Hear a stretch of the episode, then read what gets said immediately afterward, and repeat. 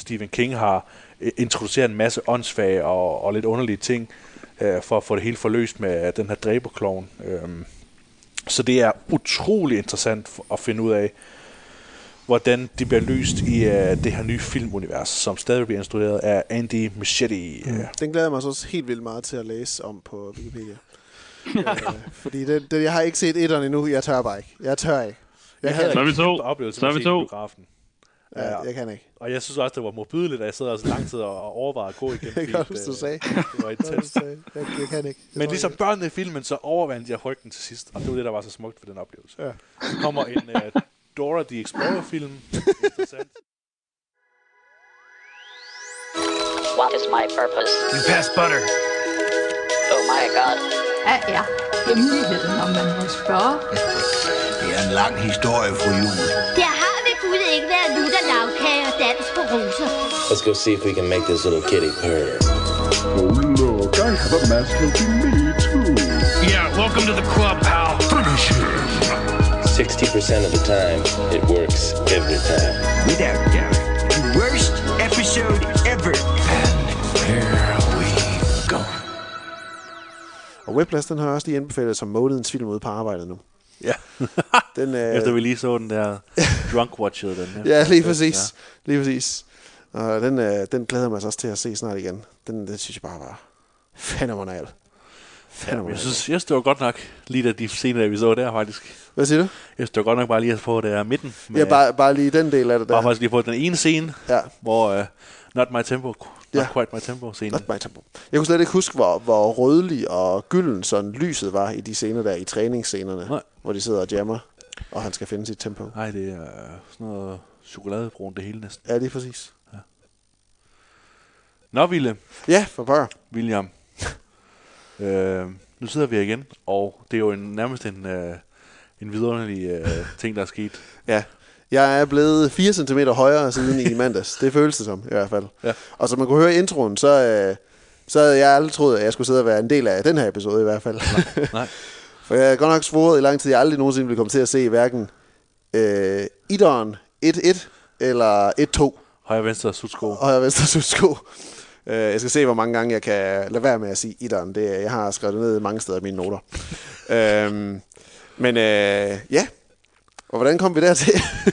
Jeg tror, i ugen op til, altså hele sidste uge, der, der gik jeg ligesom og, og pacede mig selv til at sige, jamen, det kunne godt være, at jeg skulle prøve at se Ideren af, altså et, chapter et fra to tusind og sytten. Yes. Og, til, og tænkte, det kan, det, kan, det kan ikke være så slemt. Det er ondt. Og den, den har fået så mange gode anmeldelser.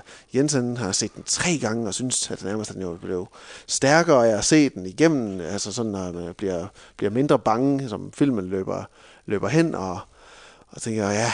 Og så sneg den der følelse ind af, som jeg ikke ville være en del af igen på en eller anden måde. Eller som jeg ikke ville sidde med selv.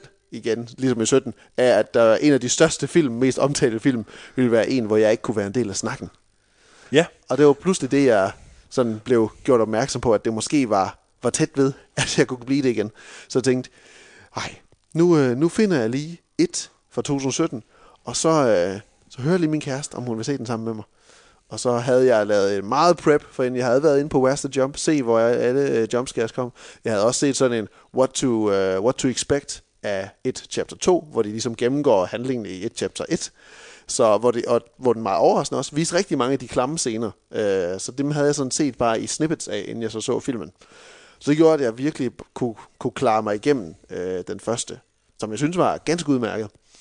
Øh, og så tænker jeg, nu, nu øh, føler jeg mig modig. Kunne vi ikke lige hurtigt se toeren også så nu? Så det endte vi med at gøre i går. Og så kunne vi hurtigt lave en podcast, podcast om det i den her uge. Ja, simpelthen. Og det var jo så sågar din anden øh, visning, du var inde til, øh, Jens. Fordi du, du, min kæreste, hun kunne ikke, øh, hun skulle passe Nora derhjemme. Men du tog mig i hånden, og så øh, ja. og ville tage mig med ind og, og se den. Et chapter to her for anden gang. Ja. Ja. Det er en af de film, jeg har set for anden gang. Jeg har set mange gange, mange film to gange i biografen efterhånden. Ja. Jeg så Captain Marvel i biografen to gange, og... Og Endgame så jeg også to gange i biografen. Ja, ja det er allerede øh, flere stykker, du har set et par gange i biografen, ja. Bare i år. Og det er lang film, og det er mange penge, man øh, ja. Får sgu det sted på det. Ja, lige præcis. Så Endgame, og så også den her. De er jo cirka lige lange, begge to. Og vi, vi, hvis man har hørt podcasten, så ved man jo, at vi begge to øh, er to øh, relativt unge, følsomme mænd, ja. Som også er lidt nogle bangebukser, når det kommer til øh, gyserfilm. Ja. Øh, så jeg havde det på nogenlunde samme måde som dig. Jeg føler, du har haft det i forhold til øh, et her, ikke? At man øh, på en gang synes, det er voldsomt at skulle tage i biografen og se en, øh, en gyserfilm med jumpscares, som man sidder og bliver forskrækket, og man ikke kan ligesom lige tage telefonen op eller pude for øjnene, eller hvad man nu ja. Gør. Øh, men samtidig så lider vi jo begge to også den her fuldstændig skærende FOMO.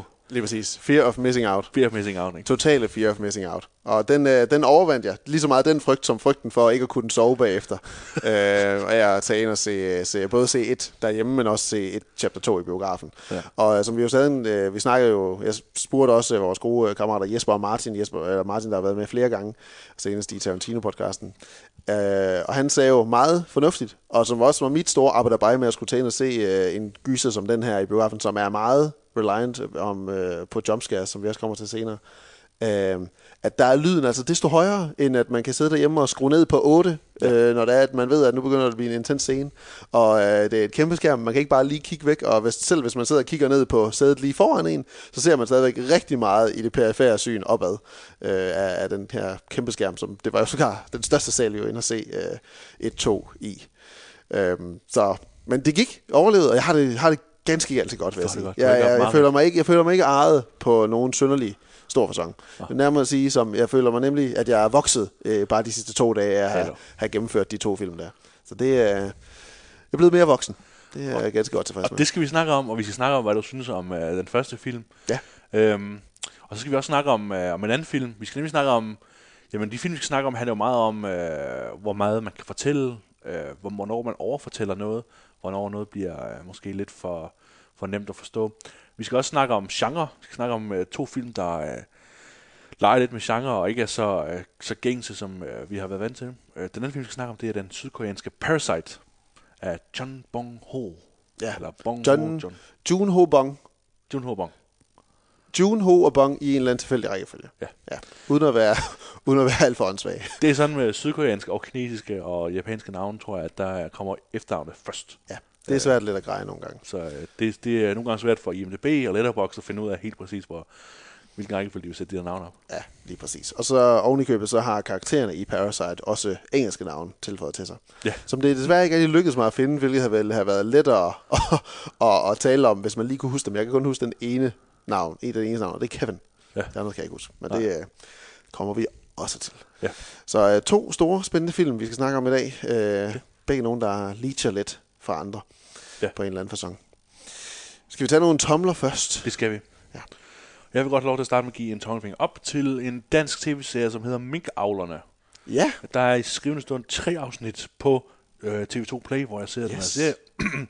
Det er øh, produceret af Mick Øgendahls... Øh, producerfirma, der hedder Falster Incorporated, tror jeg, han kalder det. Sådan. Sådan. Represent. Uh, representing, ikke? Um, men den er skrevet af Jonas Mogensen og Kasper Gros. Ja. Uh, sådan to komikere, hvor blandt andet, især Jonas Mogensen har ligesom gjort sig kendt på, at, og det optræder med en meget jysk uh, dialekt. Okay. Helt pind på hende præcis, hvor hende i Jylland, han, han prøver at ramme sig. Men, uh, men det er i hvert fald meget distinktivt, den måde, han snakker på om. De spiller så øh, to brødre, der får besøg af den tredje bror, spiller Ruben Søltoft på den her minkavlerfarm. Og så møder de så, øh, hvad hedder det, øh, Mick Øgendahls figur, øh, som er sådan lidt en, igen en lidt en tabertype, som Mick Øgendahl ynder at spille, og så øh, kommer Mick Øgendahl galt afsted, og så kan de ligesom prøve at dække over det, der sker. Ja. Jeg synes, serien er sindssygt godt skrevet i virkeligheden. Jeg synes, øh, den er meget frisk i forhold til mange af de sådan lidt dårlige komedieserier, vi har haft. Øh, Der har ligesom været sådan en periode med nogle mærkelige komedieserier, hvor der var sådan en rockband og sådan der, hvor fanden er Herning, og ja. Hvor man ligesom kan se, der er, en rigt, der er rigtig mange dygtige talenter, der kommer med ombord på de her serier, men, men, øh, men produktet bliver bare virkelig dårligt. Her der er altså ligesom, der kan man mærke noget. Man kan mærke, at Niels Hausgaard, der ligesom spiller far i den her familie, og, og Kirsten Lehfeldt, der også spiller mor i familien, og især, øh, hvad hedder det, øh, Frank Vam, der ligesom spiller... Øh, en præst i den her by, som de bor i, øh, der kommer virkelig noget helt specielt øh, ud, i, øh, ud af det. Så jeg er meget spændt på at se, hvor serien går hen. Lige nu er jeg lidt nervøs for, at den går i tomgang, men øh, øh, pun not intended. En anden danserie. En anden danserie. Med Mikke Øgendahl. Med Mikke Øgendahl og Rune Klan. ah, ah, men øh, ja, det, altså jeg er lidt nervøs for, at den, øh, den lidt går i stå. Øh, så nu håber jeg, at øh, der kommer til at ske noget, og der kommer lidt fremdrift. Ja. Men, øh, den kommer jo lige nu her. Den kører ikke på tv, vel? Det er en streaming-only-serie, ikke det? Mm, Eller kører den på Zulu? Nej, det bliver sendt på Zulu. Der ja, står her, at øh, næste afsnit bliver sendt den sekstende september, altså okay. på mandag. Okay. Yes. Men den kommer lige nu her, lige forkøbet på uh, Turbomoduls kommende uh, yeah. korte uh, web-streaming-serie også. Det er Helvede. Spændende med den også, ja. Helvede, mener Helvede, jeg, den hedder. Ja. Den her med Charlie McCloskey. Den lyder også rigtig spændende. Den kan ses fra den tyvende september på Amazon Prime. Yeah. Um, så det kan man også vælge at se frem til. Den, den glæder jeg mig selv lidt til at se. Uh, kører stadig med Amazon Prime-medlemskab fra, fra da vi anmeldte uh, The Boys. Så det, det holder jeg i hvert fald ved lige indtil, indtil helvede, tænker jeg. Du skal ikke se uh, Carnival Row, eller hvad den hedder? Jeg tror ikke, jeg kommer til at se det der uh, fe med Orlando Bloom, hvor han ikke er fe. Uh, eller eller elver, for den sags skyld. Uh, jeg synes ikke, det ser sådan videre spændende ud. Nej, det er ikke blevet modtaget så godt. Nej, det er det ikke. Jeg skal stadigvæk se uh, Marvel's Miss Maisel og Fleabag. Det mangler jeg stadigvæk. Det mangler stadigvæk lige at se. Og Airplane ligger der også. Den gør det. Airplane. Den vil God, jeg så rigtig gammel, gerne lige set. Øh, skør film. Lige præcis. Den, den, jeg vil rigtig gerne lige se den med tømmermænd i dag. Det, det kunne jeg virkelig godt tænke mig. Min, øh, min tommel op, ja. Som jeg lige sagde til Jens, inden vi gik i gang med at optage, at øh, det var pokker, så synes jeg, jeg havde lidt svært at finde både en tommel op og tommel ned. Så det kan godt være, at det bliver lidt genbrug. Ja, det til trods for, at du jo havde virkelig mange tomler sidste uge, William. Ja, det er rigtigt. Men jeg kunne jo ikke vide, at jeg skulle blive en modig helt og se øh, et et og to, nej, så hurtigt, nej. Så vi kunne nå at lave en podcast i, lige ugen efter, vi allerede havde lavet en podcast. Mm. Så det her bliver måske lidt repetition, men jeg prøvede at, at samle det sammen alligevel. Øh, en tommel op til, at vi nu øh, snart går ind i efterårets, vinterens store øh, filmsæson. Øh, at øh, nu begynder vi at drosle ned forhåbentlig på de lidt sådan mere tankeløse og tomme øh, kalorier i form af actionfilm og kedelige danske. Øh, nu skal vi til Far til fire øh, i biografen igen. Øh, ja. Det starter ud, lidt ud med selvfølgelig et Øh, har lidt lagt for dagen med det. Øh, Ad Astra kommer i næste uge, og så er det Joker, der jo altså næ- næsten efterhånden kun kan skuffe, føler jeg lidt. Øh, tredje oktober, efter den også har haft premiere over på Toronto International Film Festival nu, T I F i, i forkortelse, hvor den også er blevet vanvittigt godt modtaget. Øh, så kommer selvfølgelig El Camino øh, den ellevte oktober på Netflix. Den her Breaking Bad øh, sequel-film, der følger øh, Jesse Pinkman, Aaron Pauls karakter. Ret spændt på at se, hvordan den tager derhen. Jeg tager den karakteren hen. Jeg tænker lidt, jeg vil gense lige den sidste, måske også næst sidste episode af Breaking Bad. Jeg mener, det stadigvæk ligger på Netflix. Så kommer Ford v Ferrari, eller på dansk, Le Mans seksogtres. Fordi den gængse jydemand fra Herning skal have en idé om, hvad det er, man kommer ind og ser jo. Ford v Ferrari, det kunne handle om alting, men det skal handle om Le Mans i seksogtres. Det er spændende. Det kan jeg bedre lide af titel. Kan du bedre lide Le Mans seksogtres? Ja. Jeg synes, Ford v Ferrari, det lyder fedt. Ah, de fordi der det der V-titler, det er sådan noget, det er sådan en boksekamp, jo. Men det er med motorer. handler ja. om kør, kør ræs, du. Ja. Den kommer den fjortende november. Uh, Honeyland, en dokumentar omkring biavl, beekeeping, eller biavl. Lyder mega kedeligt, men det, uh, alle, siger, ja, det at, kedeligt. alle siger, at uh, bier, det er grunden til, at vi stadigvæk lever i dag. Og hvis de dør, så, uh, så, så, så dør vi også. Ja. Uh, Knives Out, femte december. Og så Star Wars The Rise of Skywalker, attende december. En, der, der er en Oscar-content, der stilisen ikke, eller The Goldfinch, der ligesom er blevet havlet ned. Ja, ja, The Goldfinch, ja, den er blevet ja. havlet ned over fra, uh, fra Toronto. Og så er der en masse film, som jo desværre først kommer øh, næste år, øh, som vi ikke får med i året her. Jojo Rabbit, nitten sytten, A Beautiful Day in the Neighborhood, A Hidden Life, Terrence Malick's nye, og så Bombshell, den her øh, Roger Ailes, det var det hernede, Fox News, øh, manden, Roger ah, Ailes, ja. øh, dokument, ikke dokumentar, film, den kommer også først næste år. Må jeg tage min tommel ned med det samme, fordi det hænger meget sammen i dag? Ja, gør det da. Men en kæmpe tommel ned til alle de film, som i, måske ikke får nogen dansk premieredato. Ah. Eller som i hvert fald slet ikke har en premieredato endnu. Og der snakker vi eksempelvis Robert Eggers' The Lighthouse, uh, Waves fra Trey Edward Schultz, begge to A twenty-four film. Hustlers, den her meget, meget roste indtil videre film med, om, med, der, ja. med Jennifer Lopez og Constance Wu og, og Lizzo og Cardi, Cardi B er også med. Om en virkelig historie om stripper, der er i New York, der hustlede nogle, øh, nogle mænd for deres penge, øh, druggede dem og gjorde dem fulde, og så tog deres penge, og egentlig følte, at de var for, i deres gode ret til at gøre det. Um, The Report, en, øh, en, øh, en klassisk sådan, hvad skal man sige, deep, ikke deep state, men øh, øh, Hvid Hus thriller, om øh, med Adam Driver, om nogle papirer, der forsvandt i forbindelse med tortur i Afghanistan. Oh, ja. Lucy in the Sky, Noah Hawleys øh, første film med Natalie Portman, også en virkelig historie. Så kommer der alle de her Netflix-film, The Irishman, Marriage Story, The Laundromat, The King. De kommer forhåbentlig alle sammen her i efteråret. Øh, Honey Boy, den her vanvittige Shia LaBeouf-film, hvor han øh, har skrevet en film, jeg, Ej, instruerer han selv, det gør han vist ikke, men skrevet en film om sig selv, eller baseret på hans eget liv, yeah. og han spiller sin egen far yeah. i filmen. Det er ret mærkeligt. Uh, Uncut Gems, uh, Safdie-brødrenes nye, med Adam Sandler, der spiller skuespil i. Oh, yeah. Og, øh, og så uh, Just Mercy, en, et, et, et, en retssagsdrama med Jamie Foxx og Michael B. Jordan. Little Women, den tror jeg, den er rimelig hundrede på, den får dansk premiere. Ja. Øhm, den er så stor, og det er Greta Gerwig, og der er så mange øh, kendte navne på den liste. Og den bliver også nomineret, og så kommer den først lige i februar i Danmark. Eller? Lige præcis. Det er der sandsynligvis mange af de her film, der gør, og det er også en, øh, en del af dem op, der allerede har fået danske premiere, der, eller der først får premiere i, i tyve tyve. Men øh, det er bare så irriterende. Jeg kan, jeg, det der med verdenspremiere, global premiere, international premiere, det er sådan, det skal være. Det rimer.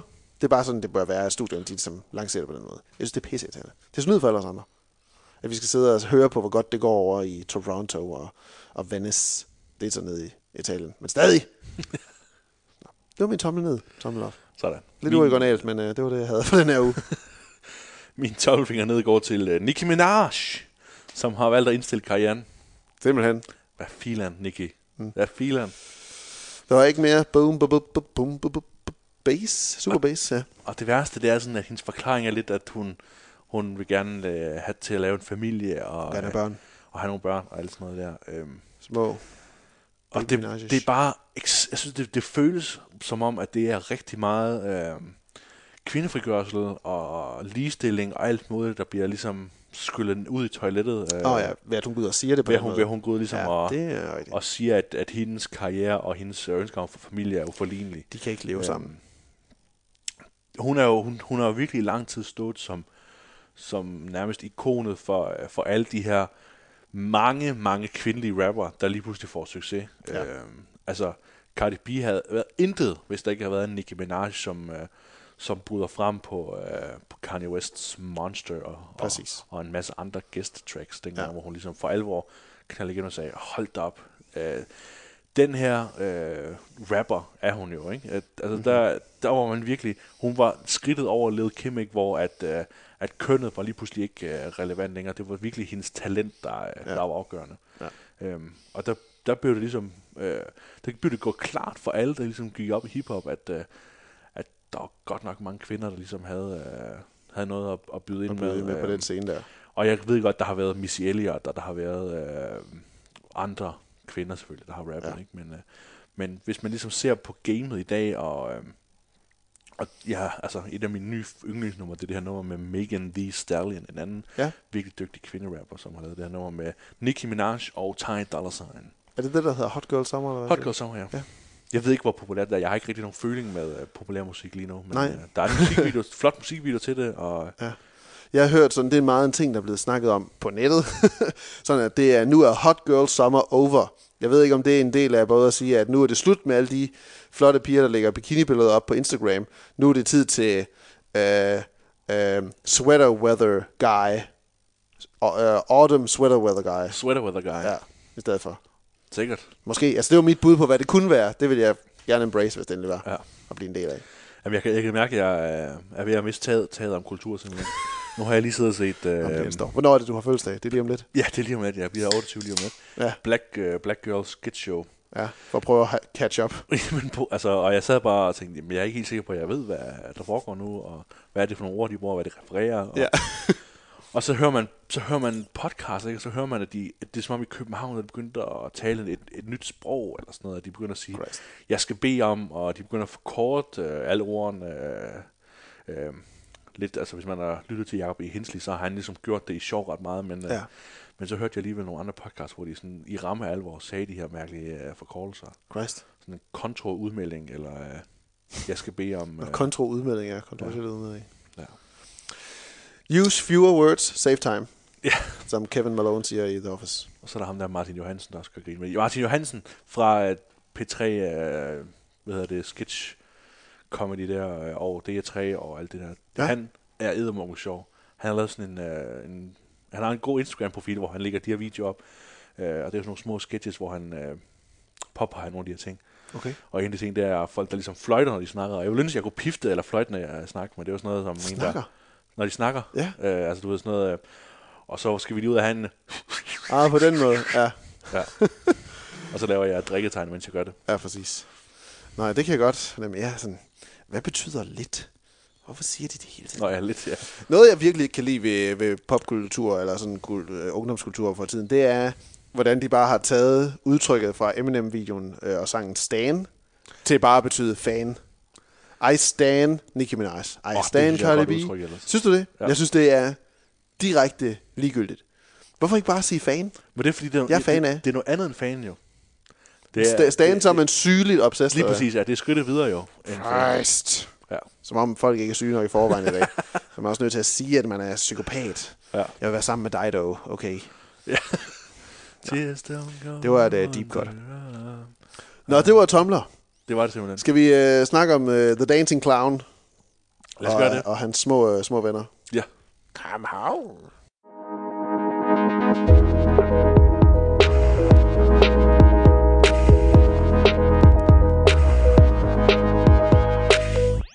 Diddles little dance. Diddles little dance. Klik, klik, klik, klik, klik, klik, klik.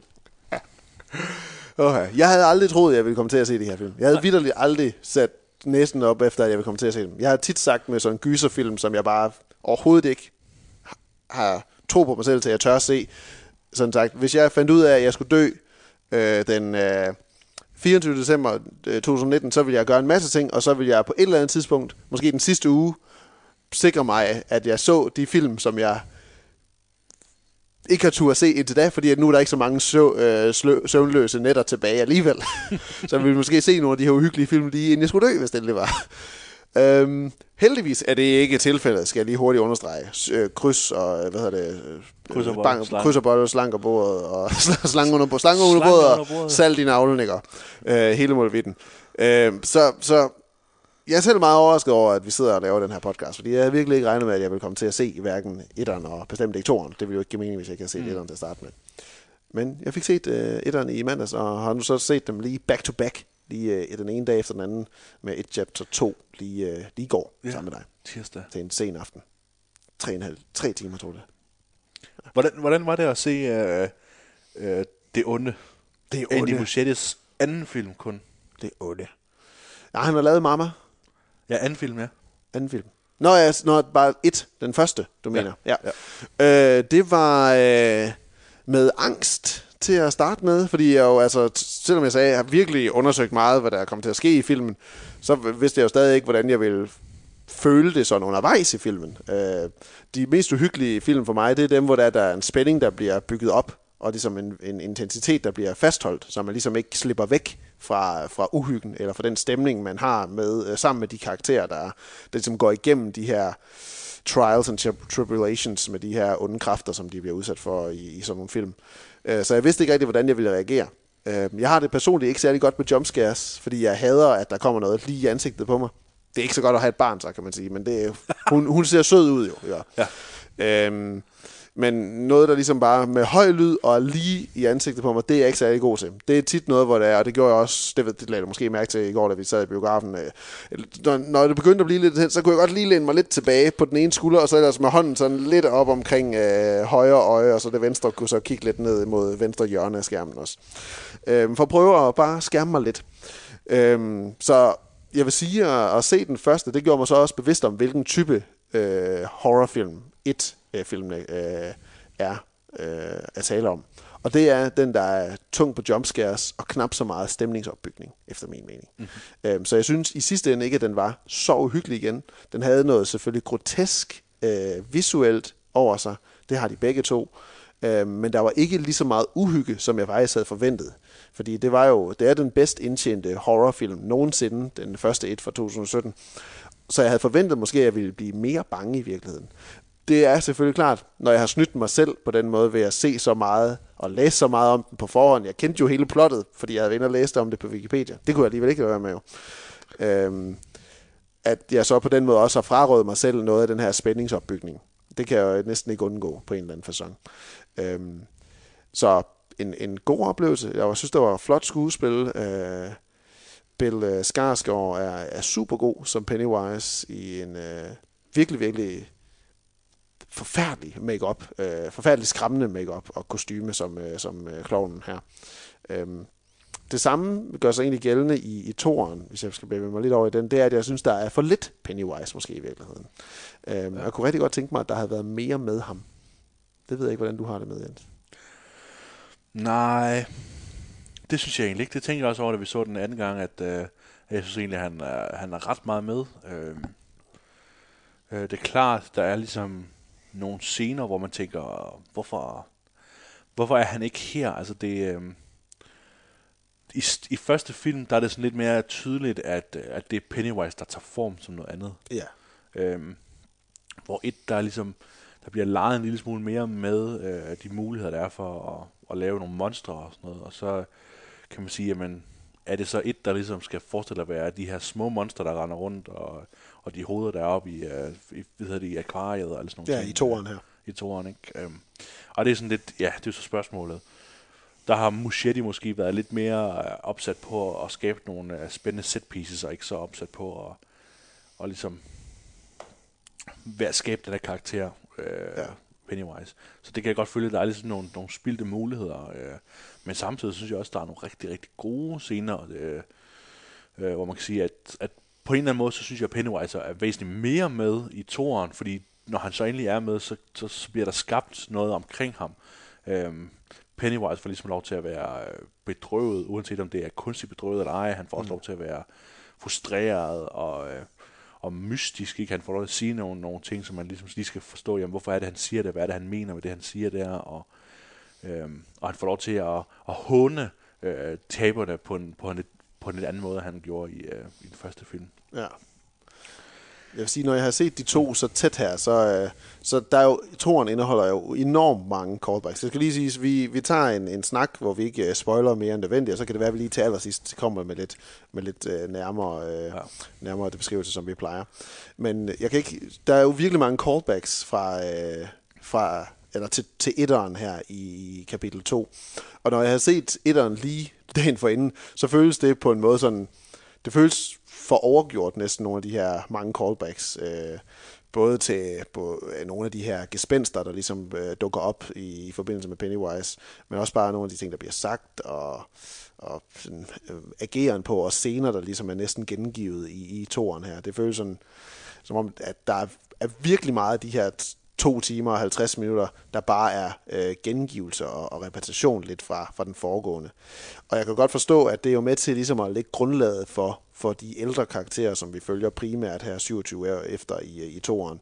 Men det, det virker sådan lidt, lidt, lidt mærkeligt, når det er, man lige har set de to øh, tæt på hinanden. Og der skal jo igen komme med en, øh, en understregning af, at det er, jo, det er jo også lige så meget min egen fejl. Det er jo lige så meget min egen fejl. Andy Muschietti har jo fået den, øh, den hårde opgave at ligesom skulle omsætte en, øh, en øh, tusind sider lang bog øh, af Stephen King til, øh, til, ja, hvor meget er det så i alt? Det er jo så øh, noget retning af, af fem timer, ikke? Øh, yeah. øh, hvis Hader, de den to er film. to timer og et kvarter. Ja. Mm. Ja, så det passer meget godt. Øhm, og det er klart, at så skal man jo ligesom vurdere, hvad er, hvad er Stephen Kings roman, er ligesom hvad jeg har med, og... Øh, der er så ovenikøbet det, at der ligesom er den her berømte tv-serie, der især i Danmark øh, blev ekstremt populær, fordi den blev vist på T V to, ikke? Og, ja. og der er mange, der ligesom kan jo tydeligt huske at have set øh, enten filmen, eller også set reklamer for filmen. Præcis. Øh, med, øh, Tim med, med Tim Curry som øh, den her klovn, øh, der siger, hey Georgie, og alle de der ting. Ikke? Øh, så der er ligesom der er nogle, klare, altså, nogle helt klare for, forhold til, hvad en sådan her film skal indebære, eller sådan nogle film skal indebære. Ja. Og, øh, og der kan man ligesom sige, jamen, er det så Stephen Kings øh, problem, eller er det Andy Muschiettis problem? Fordi der er imod væk noget, han ligesom får lavet om i forhold til det, Stephen King øh, har lavet. Det mest berømte er jo nok, at der, det kom frem som historie, at Stephen King havde skrevet ind i sin bog, at de her loser, mens de ligesom er børn, for at blive voksne, så har de sex med hinanden. Ja. Øh, eller de har sex med, med Beverly i hvert fald. Som et sådan passage-ritual. Ja, som sådan et passage-ritual. Og det kan man jo sige om, hvad man vil. Ikke? Det giver, har sikkert givet mening i, inden konteksten i bogen, og hvad ved jeg. Øh, men det er jo sådan noget, man kløgtigt ligesom vælger at sige, det kan vi ikke på nogen måde øh, vise den her. Forsvare, at de her unge børn skuespillere skal foregive en sexscene. Noget andet er også, at, øh, at i bogen, der er det meget mere eksplicit, at, øh, at, øh, at, at Pennywise er en, et... Øh, et eller andet øh, kosmisk væsen. Kosmisk edderkoppevæsen, ikke? Ja. Det er meget det er meget mere specifikt i øh, også i tv-serien, øh, at Han er sådan en edderkoppe, Cthulhu-agtig ja. Lovecraft-monster. Ja. Og der er også en, en skildpadde, der ligesom har kastet universet op og alt sådan noget. Det er lidt langhåret. Det er lidt mærkeligt. Det er lidt uh, The Dark Crystal-agtigt. Ja, det er, det er skrevet af en mand, der har taget nogle stoffer i hvert fald. Ja, det, det virker det til i, i under, undervejs i siderne af din mm. bog der, ja. Jeg kan godt tænke mig at spørge dig, det, eller, det, ja, det er et spørgsmål til sidst måske, men så kan du overveje det til det. Hvad du, hvad, hvis Pennywise eksisterede, hvad din manifestation af din øh, største frygt så ville være? Ja. Jeg er ikke sikkert, at du har svaret lige nu, men øh, så kan vi tomme med det. Det kan jeg jo nemt sige. Ja. Det kan du nemt sige. Ja. Ja. Jamen, jeg tror for mig, der er noget af det allermest uhyggelige, det har altid været, øh, det at blive trodset af noget, man er trygt ved. Ikke? Og det er jo også en, en klassisk gyserting, det er jo, at øh, man laver den her kontra det at sige, at vi tager noget, vi tager noget der er normalt er rart for, for børn, ikke nødvendigvis at sige, at klovene er rare, og dukker er måske rare for børn, ikke, og gør dem til skræmmende ting. Mm. Uh, for mig det allermest uhyggelige har altid været, hvis uh, mine forældre for eksempel uh, lige pludselig gik imod mig, eller sådan ja, ja. Uh, blev til monstre eller sådan noget. Uh, så du ved, det er måske det mest uh, klamme, og det er lidt af det i, uh, i toeren også, uh, i den, ja. Den der tryghed, der bliver vendt om til noget modbydeligt med det samme. Ja, det er der sat i en scene mellem, hvad hedder de, uh, mellem Ben og, uh, og Beverly eksempelvis. Ja, ja. Det er præcis ja. Den. Ja. Ja, jeg prøvede også at tænke på det, hvad delen, fordi jeg kan være, jeg kan være bange for rigtig mange ting. Uh, men sådan noget, hvor det ikke nødvendigvis er gyserinspireret, hvor det ikke bare er en øh, klam, øh, høj kvinde, gespenstagtig ting med langt slasket sort hår, der kommer ud fra under min seng. Det vil jeg være øh, rædselen over. Jeg har næsten mest lyst til bare at skære håndleden over på mig selv, og så la- ikke langsomt dø, men så også lige stikke mig alle mulige steder, så jeg bare dør med sammen. Det, jeg har lyst til, ja, det bliver meget, det bliver meget billedligt lige pludselig, det keder jeg af, men jeg har i hvert fald lyst til at hurtigere slippe ud af den situation, og det vil bare være begå selvmord der. Øhm, Men det mest skræmmende, jeg kunne forestille mig, det ville være noget med, med Nora selvfølgelig. Det, det, det, det, jeg ville være allermest bange for som forældre, det er, at mit barn dør. Så det ville nok være en eller anden form for manifestation af det, som Pennywise ville, ville fremkalde for mig. Ja. Og det er jo en fantastisk karakter, synes jeg, Pennywise. For det er en karakter, man kan gøre vitterligt alt muligt med. Ja. Øhm, jeg, synes, jeg synes dog måske, at i toeren her, hvor der er det i etteren, der er det lidt mere grounded i, som du siger, det, det er lidt mere ideen, at når der er, der kommer de her manifestationer, så er det indtrykket, at Pennywise er enten lige i nærheden, eller at Pennywise er de her manifestationer. Ja. Hvor det i toeren lader til meget mere at være nogle manifestationer, der opstår som følge af Pennywises tilstedeværelse, men ikke hans tilstedeværelse på akkurat samme lokation. Nej, ja. Men måske noget, der ligesom opstår som en del af de her voksne karakterers nu hukommelse og oplevelse af de tidligere haft som børn og deres traumer. Ja. Og det, der mangler lidt sådan, særligt i toren her, en, øh, en idé om, hvad reglerne er for Pennywise og hans evner, og hvad det er, hans ligesom psykiske og altså horrormæssige evner, de, øh, hvor langt ud de rækker. Fordi at meget af det, det er, det er noget, der bare opstår ud af, af blå luft, virker næsten som nogle gange, ja. Uden at han behøver at være i nærheden. Øhm, og det, det, det, det er sådan noget, så, så, så bliver det mindre, mindre uhyggeligt på en eller anden måde for mig, når det er, at det ikke ligesom alt sammen har jord, øh, eller rodnes ned i, øh, i Pennywise-karakteren. Ja. Når det ligesom er ham, der er den store hovedperson i, i det her, eller bør være den store sådan big bad hovedperson i det. Ja. Det er klart, at man kan godt mærke, at det ligesom er et produkt af, af firserne, og ikke og en, en tid fra før, at det ligesom at der skulle så meget til, før de her ting var opvisende, at, at, at, at begge et filmen lever ligesom af sådan en, en adventure feel, hvor børn kørte rundt på cykler, og så oplevede de spændende ting, ikke? Altså det, ja. er, det er E T, og det er Stranger Things, og, og det er me. Goonies, og Stand By Me, og alt det der, ja. Ikke? Øhm, og det samme er også med det her koncept om det onde. Øh, der skal man også acceptere, at, øh, at der, hvor, hvor øh, det ondes kræfter ligesom rækker, det er i forhold til, jamen, hvis du er bange og tror på, at det, der sker, det sker, så sker det. Ja. Og det er ligesom den eneste måde, som, øh, som Pennywise har magt over dig, det er, at øh, hvis du er overbevist om, at han er i gang med at skære dig, så er det også det, der sker. Så er det også det, der sker, ja. Ja. Ja. Og, og det, der så også, det, der også det, der sker i, i den første film, ikke? Øh, det er jo så også, at de ligesom finder ud af det, at de kan på en eller anden måde øh, overvinde det onde ret hurtigt ved at hele tiden overbevise sig selv om, at det ikke sker. Øh. Men, og nogle gange, og det kan man så sige, det er jo et problem ikke at skabe en film med den pointe, fordi så skal vi ligesom som seere hele tiden acceptere, jamen okay, nu kan de godt øh, overbevise ja. selvom det ikke sker, men nu kan de ikke overbevise selvom det ikke sker. Ja. Altså, vi, vi Hva, kan hvad er det, der gør i scenen, at lige nu, ja, lige der tror de ikke på, eller lige nu, der tror de på, at det er virkeligt, det ja. de ser eller det oplever. Det. Ja. Ja, det giver lidt problemer på den måde, fordi det er, det er filmen ikke særlig, nu snakker vi om, det er filmen ikke særlig god til ligesom at og, øh, og sætte ord på, eller ligesom videreformidle til, Nej. hvorfor det er, at de nu er fanget i den her forfærdelige mareridtscenarie, og hvorfor de ikke bare kan slippe ud, som de har gjort tidligere, ja. og som de også gør som børn. Øhm, synes, du den, synes du, at øh, et to her er meget uhyggelig? Jeg synes ikke, øh, jeg synes ikke rigtigt, at der er så mange film, der er sindssygt uhyggelige. Altså, øh, det er klart, jeg, jeg, jeg, ser, jeg ser specifikt ikke gyser, fordi øh, at de ligesom forsøger at forskrække mig hele tiden. Ja. og, og følelsen af at blive forskrækket, jeg, jeg kan ikke forstå, at der er nogen, der ligesom Nej, har synes, lyst det er fedt egentlig. Nej, det kan jeg ikke. Ej, på, til dels, jeg kan godt synes, nogle gange kan jeg godt synes, det er sjovt nok, så sidder man ligesom og så, oh, og så, så du ved, bliver man lettet bagefter, og så er det, ja. så er det på en eller anden måde en rar følelse. Men så fedt synes jeg ikke, det er specifikt. Nej. Øhm, så når jeg ser film som Hereditary og Babadook og og andre film, som jeg sådan har prøvet ligesom at sætte mig selv til at se, så ja. synes jeg ikke, at filmene i sig selv er skræmmende eller uhyggelige. Nej. Jeg kan huske Overlord som uhyggelig faktisk, ja. øh, fordi den, den netop virkede til at kun være interesseret i at, at være skræmmende. Ikke? Den havde ikke nogen dybere lag. Så, øhm, så nej, jeg synes ikke, øh, de her film er som sådan skræmmende. Jeg synes bare, at de er spændende, og, og jeg kan godt lide at se øh, interessante idéer omkring, hvad monster kan være, og, ja. og hvordan ting ligesom kan... kan være skræmmende. Altså jeg kan godt lige se de her figurer være skræmte, men det er ikke fordi jeg selv har sådan nogen interesse i at føle mig skræmt, eller, eller har behov for at sætte mig ind i biografen og tænke, ah, det var godt nok ikke uhyggeligt, eller det var godt nok uhyggeligt. Og sådan ja. Noget.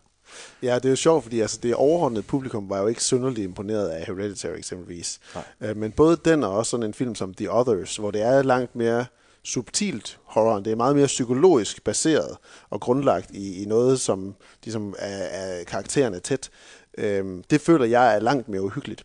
I et, og både et og to, der, der føler jeg det mere sådan, hvis man er rigtig bange for, at noget løber efter en, så, så, så synes man, den er uhyggelig i lang tid.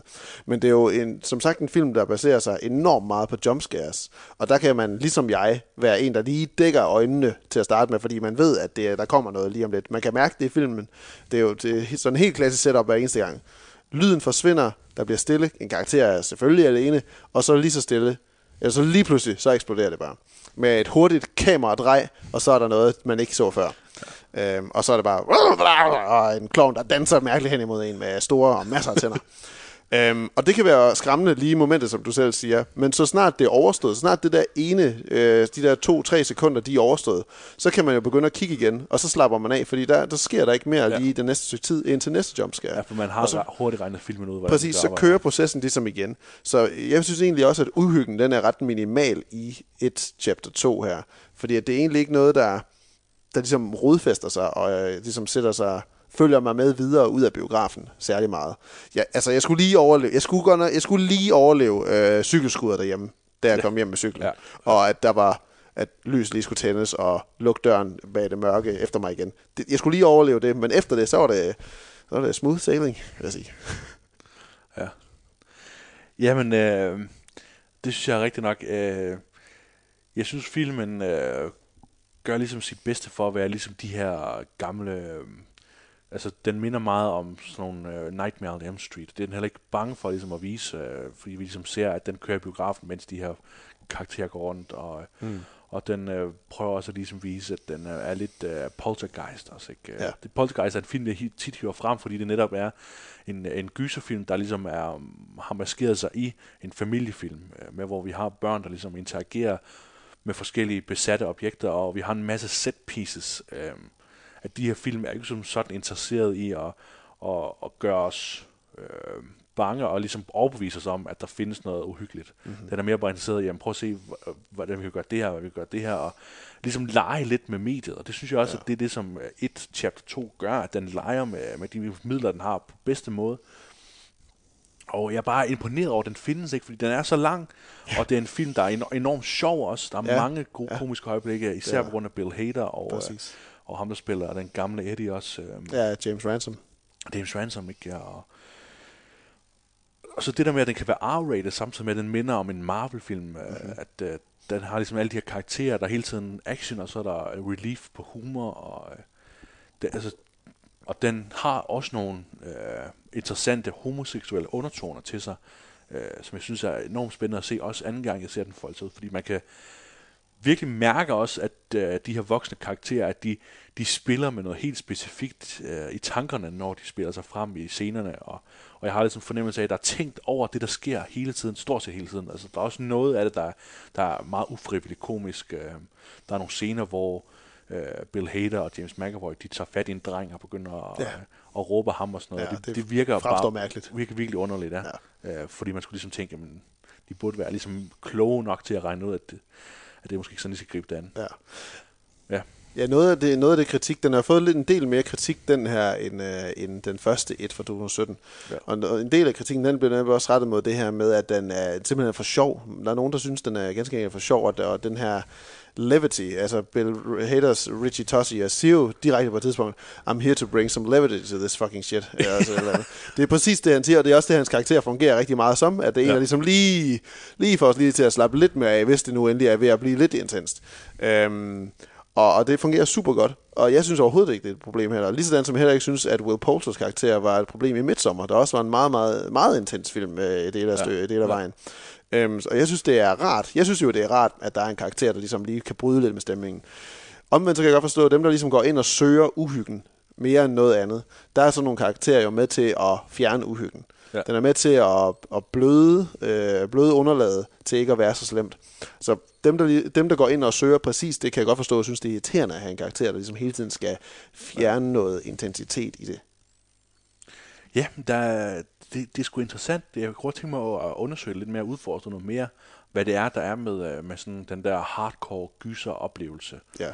Øhm, nu har jeg, jeg har jo, man kan sige, jeg har ligesom et, et, et blank spot i forhold til de her Insidious og øh, Sinister og øh, øh, har du set Paranormal-filmene? Paranormal Activity har jeg ikke set. Det kan jeg ikke se. Det, altså, det kan jeg ikke se. Jeg kan ikke se noget, som, altså hovedredeligt. Jeg kan ikke se noget, der foregår i et soveværelse. Det Nej. Kan jeg ikke. Ej, du skal næsten, du skulle virkelig ellers tage at se øh, øh, Haunting of Hill, on, øh, ja. Haunting of Hill House. Ja, men det vil, det vil jeg også rigtig gerne. Men der, der er der, rigtig mange sengescener. Der har jeg jo klaret fem minutter. Ja. Og kæft, den er også god. I know! Nej, øh, hvad hedder det? Um, det, um, det, jeg mener, er, at jeg er interesseret i at finde ud af, jamen, hvad er det egentlig, man, man, hvad er det egentlig, der gør, at de her sådan intense gyseroplevelser, som kun er det, virkelig kun er det, ja. Altså fordi det, det, alt andet virker åndssvagt jo. Ja. Det virker åndssvagt at forestille sig, jamen så er der en eller anden dæmon, der bor i en spejlverden, og så besøger man den her dæmon, og så bliver man skrækket. Altså det er så banalt og så øh, utroligt, at man ligesom vælger at gøre det på den måde. Øh, Jeg tænker, jamen, det kan jo kun være øh, det med at være bange og være forskrækket, der ligesom er hovedintentionen. Det, på en eller anden måde så virker det jo som en, øh, som en, en, en pornooplevelse nærmest, ikke? At, øh, man går ind for den ene ting. Man går ind for kun én ting, ikke? Det blev, for at få øh, sit fix. For at få sit fix, ikke? Ja, ja, præcis. Øhm, og ja. Det er, et chapter to er absolut ikke den, op, den film, ikke? Og det, kan, det, det er jo klart, at vi skal til at vende os til, at, at tingene er lidt mere komplekse, og tingene er ikke bare det, vi er vant til. Men jeg kan godt forstå, at man siger, Uh, nu skal vi se en gyserfilm, og så kommer man ind og ser et, to, og så er den tre timer lang, ikke? Og så er det ikke bare en gyserfilm. Ja. Så skal man til at slæbes med alt muligt. Der var også nogen, der, der kom ind sent i filmen, og som gik uh, sådan ja. Efter en time nærmest, ikke? Og sådan ja. Noget, da vi var inde og se den her. Ja. Ja. Jeg vil sige, en scene, som jeg synes var særlig uhyggelig, det er den her scene med den gamle dame. Og det er tydeligt, ja. Det er en scene, de er rigtig glade for, for den viste de jo stort set det hele af i, i den allerførste trailer, i den her ja. Yberlange, også yberlange trailer ja. Til filmen her. um, Og den var super uhyggelig at se på tra- i trailer, og den var endnu mere uhyggelig at se i, øh, på, øh, på, på det store lærred. Øh, og det, det, var også, det læste jeg også en anmeldelse, skrev sådan.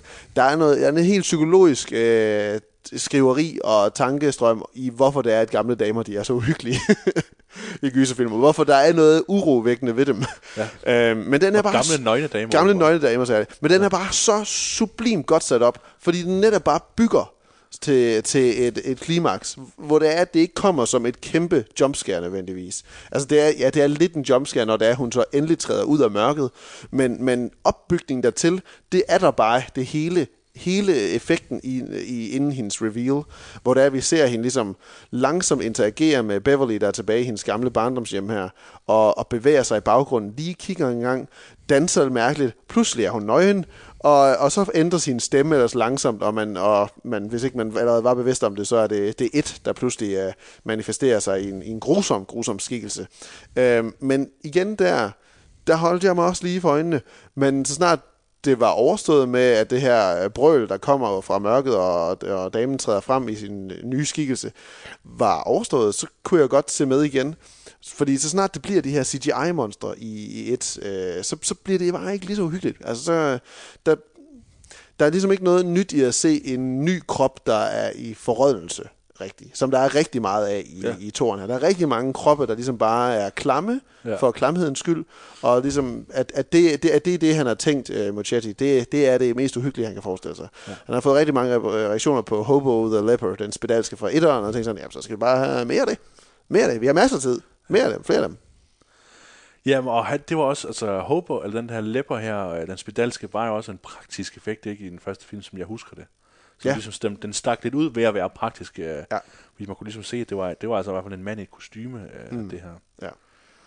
Øhm. Og så vil jeg også sige, at den endelige konfrontation, inden vi, uden at vi skal, som sagt, spoil den nu her, den, den, den synes jeg ikke er, den endelige konfrontation med It og med Pennywise, synes jeg ikke er mere uhyggelig end at se en, en rumfilm med, med rumvæsener eksempelvis, hvor der er nogle mennesker, der bekæmper en kæmpe alien. Det, det synes jeg ikke er, er, er mere uhyggeligt at se det her, bare fordi der er en klovn til stede.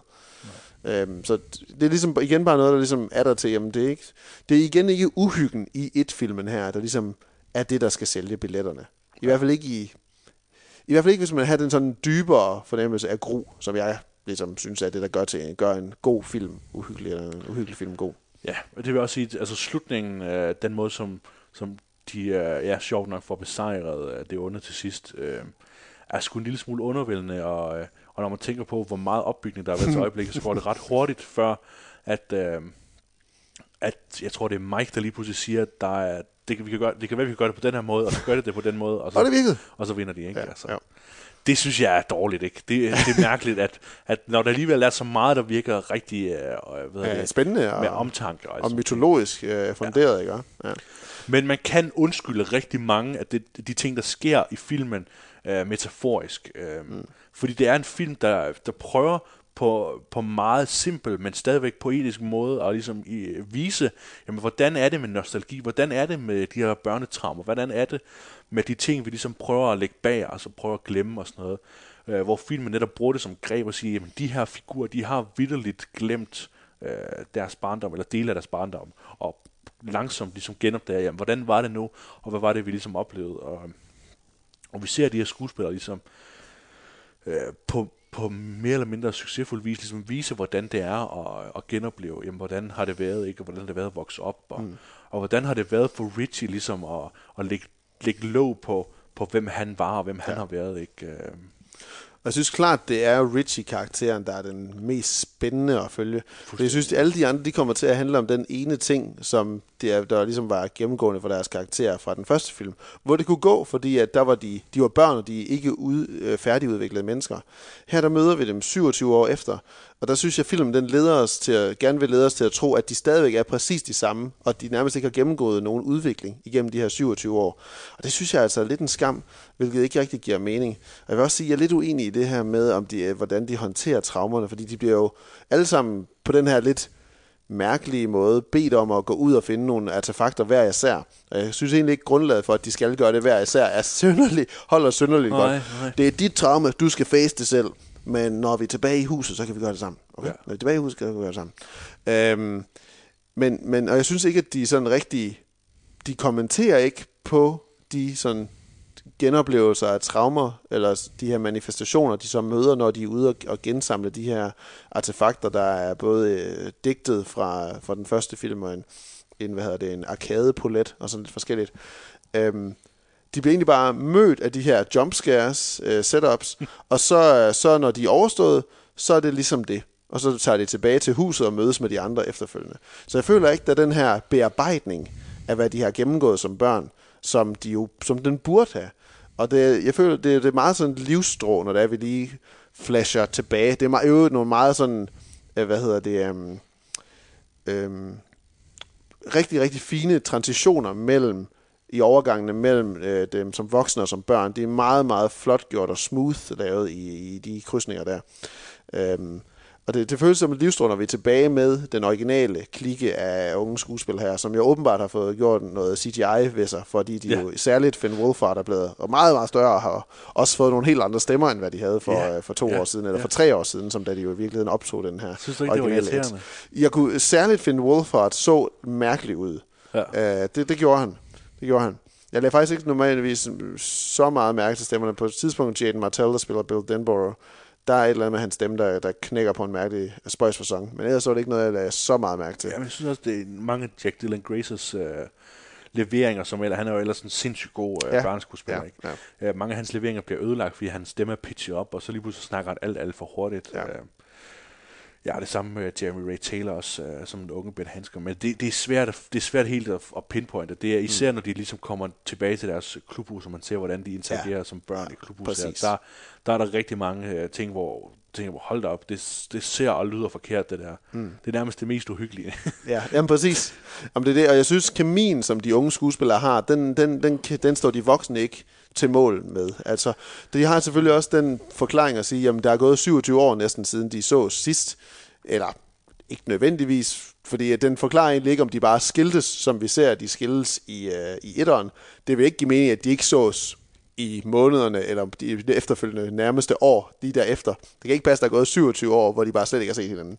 Det, det, kan, det nægter jeg, tror. Det, det kan simpelthen ikke være rigtigt. Øh, de er jo bedste venner der, så hvor, har de bare glemt hinanden dagen efter? Er det det? Skal vi tro det? Er ikke, det er ikke forladt byen lige med det samme. Er det er ikke forladt byen lige med det samme. Øhm, Kaminen, den er noget helt andet øh, der, og, og, det, og det, det, det kommer det voksne cast aldrig rigtig op til, synes jeg. Jeg Ej, synes dog, nej. at jeg synes, det, jeg synes, de gør det godt, det voksne cast. Jeg synes, de er... Øh, særligt når der vi først, de først samles på den her kinesiske restaurant, så ja. der er noget virkelig hyggeligt i at se gamle venner interagere og, fald, og netop falde tilbage i gamle roller. Øhm, men det kan bare ikke være en hel film af skuespil eller karakterer, der nu er syvogtyve år ældre, hvor det er, at de ikke er forandret fra, da de var små børn. Der er nødt til at være noget indikation på, at de ikke er de samme mennesker, selvom de pludselig er tilbage i den samme by, står for det samme onde og ligesom bliver konfronteret med nogle af de samme traumer, som jeg igen ikke synes, de rigtig kommenterer på. Øhm, så det, det savnede jeg virkelig, at der var noget mere af det. Noget mere sådan interaktion, og det er jo så igen hjælper heller ikke, at de ligesom bryder dem op så meget i løbet af filmen, at det kun faktisk er til allersidst, og lige til at starte med, at de rigtig er sammen. Det er voksne cast, altså. Jamen, især, øh, især Eddie har jo i hvert fald ændret sig, ikke? Øh, jo. Synes jeg. Øh, hvor, hvor det kan måske også det går lidt imod filmen der, man så prøver, så det er som om, at Muschietti han finder ud af øh, mod slutningen, hvor vi skal lige sørge for, at Eddie er også lidt troværdig, fordi han får ligesom en, en masse scener, hvor, øh, hvor man tænker, jamen, okay, der, er han, der, der, der, der, der klarer han alligevel out of character, der bliver han lige pludselig meget mere sympatisk, end bare den her øh, forskrækkede øh, semikyniske dreng der, ikke? Ja. Men ja, du har helt ret. Øh, Det er klart, at man har forsøgt at sige, at øh, de her øh, voksne mennesker, de bliver bare til de samme karakterer, øh, og derfor skal James McAvoy begynde at stamme, og, øh, ja. og Ben han bliver usikker igen, selvom han er blevet en succesfuld arkitekt. Ikke? At, øh, man ser lige i starten, at lige pludselig har han meget magt, men når han så vender tilbage til Darius, så lige pludselig bliver han den mindste af dem igen. Ja. Og jeg kan virkelig godt relatere til det, ja. men samtidig så må der også være noget af deres nye personlighed, der skinner igennem, og det er rigtigt, det ser man særligt med, med Eddie der. Ja. Øhm, og det gør der så også til sidst med, med Richie øh, på sin vis, hvor flere af de andre, de ligesom bliver tilbage i deres skal. Ma- Mike Hanlon, spillet af Isaiah Mustafa, ja. synes jeg er måske den mindst interessante, fordi han ligesom får den, øh, den øh, hvad hedder det, rolle, der bare hedder, at du er eksposition. Du skal bare informere ja. de andre om, hvad der foregår, ja. og så ellers ikke have nogen særlig øh, personlighed øh, at, at bygge på. Hvilket er ret synd, at, at der ligesom karakterer, der så tydeligt bare skal stå for den del af at føre plottet fremad. Ja. Det, var, det var lidt ærgerligt. Men jeg synes, at resten var ret fed. Jeg har aldrig set Jay Ryan i noget, lige jeg husker, men jeg synes faktisk, at han var rigtig, rigtig god ja, som Ben. Ja, ja. Ja, helt, ja, helt vildt god. Man kunne virkelig mærke øh, det der trekantsforhold, øh, der stadig ja. levede. Øh, ja. Og på en, på en anden måde, end jeg havde regnet med. Altså igen, fordi at, øh, vi ser ligesom Beverly, der, der langsomt bliver mindet om, hvad, hvad hun ligesom har oplevet med, med de her unge drenge, ikke, da hun var barn og sådan noget. Øh. Ja. så vi ser det på en anden måde. Det, det kunne selvfølgelig have været mere interessant, hvis øh, de mødtes, og de havde deres hukommelse, og, og der ligesom var en eller anden akavet stemning omkring de her tre mennesker, ikke? Altså, mm-hmm. altså trekantsdramet var mere udtalt, udtalt ikke? Ja. Øh, men det er så en anden romantisk fortælling, der ligesom øh, træder frem, ikke? Øh, end, end, end, end den der typiske romantiske ja, fortælling. Og det er et, et fint twist på, hvad man normalt ville forvente, ja. At det skulle være. Det er hovedkarakteren og hoved, og hoved, hovedpigekarakteren, eller hvad man skal kalde det. Øhm, igen, så synes jeg, noget af det, der gør etteren bedre også, det er, at når det er øh, frygt øh, rodfæstet i børn, er det, så er det lidt mere, det, det virker mærkeligt at sige, men det virker lidt mere relaterbart, end når det er voksne, selvom vi også i dag er voksne. Vi, vores frygt, den ligger jo også mest tilbage i noget, vi kan huske tilbage fra, da vi var børn. Og den her følelse af, at man står mere sammen, når man er i en mm. vennegruppe, den, den, den hæfter sig rigtig, rigtig tungt, da vi ser børneskuespillerne, synes jeg også. Øhm, og det, det, det kommer bare ikke lige sådan øh, til, til udtryk, når det er, vi ser de voksne karakterer. Også fordi, at vi i dele af filmen får indtryk af, at de voksne lidt er, jamen de ikke på samme måde kan blive skadet, øh, blive, hvad hedder det, blive skadet af, af Pennywise, og at Pennywise på en og samme tid er efter dem, men alligevel ikke efter dem, fordi der er tit, han bare lader dem slippe væk, så man lige så godt kunne have gjort kål på dem. Ja. Så det, jeg læste din, din det, hvad hedder, du lavede no, en masse noter omkring, efter du havde set uh, et uh, chapter to her igen i går, ja. Og det her med, at, han, at Pennywise det virker som en, en, en træt gud, der ligesom bare leger med sin mad. Ja. Og, det er sådan, og hvis det er sådan, man ligesom vælger at se det, så giver det god mening. Men jeg synes, det, det igen så mangler jeg noget fra karakteren, hvad motivationerne er, og bevæggrunden er for Pennywise, hvad det er, han egentlig gerne vil med de her karakterer. Ja. Er han mest altid interesseret i dem, fordi de var de eneste, han nogensinde har mødt, der slog ham? Derfor han gerne vil hive dem med tilbage, og gerne vil lege med dem, og ikke bare slå dem ihjel med sammen. Han vil gerne slå dem ihjel alle sammen på én gang. Og, det, og så, det, det, det, det bliver sådan lidt mudret, synes jeg, om hvad det er, der egentlig foregår, og hvad der egentlig skal til. Og det, det forstyrrer mig sådan i min forhold til, at jamen, giver det mening, at den her klovne-ting, den gør, som den gør? Ja. Og det er jo et dumt spørgsmål at, at stille i det hele taget, men alligevel synes jeg, der må være en eller anden form for logisk regelsæt et eller andet sted. Ja. Altså, og sådan som vi oplever film i dag, så, så tror jeg også bare, at det ville være rart, hvis vi ligesom kunne langsomt slippe for, at man lavede film baseret på bøger og film baseret på, på virkelige hændelser, vil jeg synes, mm. fordi at øh, man ender bare med som filmskaber ligesom at, at være enormt begrænset øh, i forhold til, hvad man kan og hvad man ikke kan, og hvad man ligesom kan, kan udforske i det her, i det her emne. Og der, og der er det så meget nemmere bare at ligesom sige, at vi har et brand, vi har en figur, som vi kan basere en, en original historie omkring. Ja. Og det var ligesom det, det jeg snakker om sidst, vi havde podcast, det er, at, at øh, det er klart, det ville være rarest, hvis vi kunne få nogle helt originale historier, og alle folk, de væltede ind og så, ej, den her originale historie, det er noget af det bedste, vi nogensinde har set, lad os få nogle flere originale historier. Mm. Det er desværre ikke den virkelighed, vi lever i, vel? Nu, det vi får nu, det er, at vi får, øh, vi får ligesom placeret Iron Man og Captain America, og så ser vi, hvordan de så udforsker den her originale historie, ja. øh, semi-originale historie. Øh, og det, grunden til, at jeg nævner de her ting, det er, at, øh, at når man så arbejder med bøger, og når man arbejder med virkelige hændelser, så er man ekstremt presset, fordi at som filmskaber, der oplever du lynhurtigt kritikken havle ned over dig, hvis du vælger at lave om på selv de mindste ting. Så øh, det er også en umulig opgave, jeg siger det igen, en umulig opgave for Andy Muschietti, ligesom at, at tage den her tusindsiders bog, mm. og så, så ligesom prøve at sige, øh, og han har jo haft et tæt samarbejde med Stephen King, efter han lavede den første. Ja. Og ligesom sige, øh, jamen det her med slutninger, Stephen King, det kan vi jo godt få ind i, ikke? Det der med, at du er dårlig til slutninger og sådan ja, noget, det kan ja. vi godt få ind i filmen, ikke? Jo, det siger Stephen King, jo, det kan jeg godt, så længe jeg får en cameo og alt det der, bla bla bla. øhm.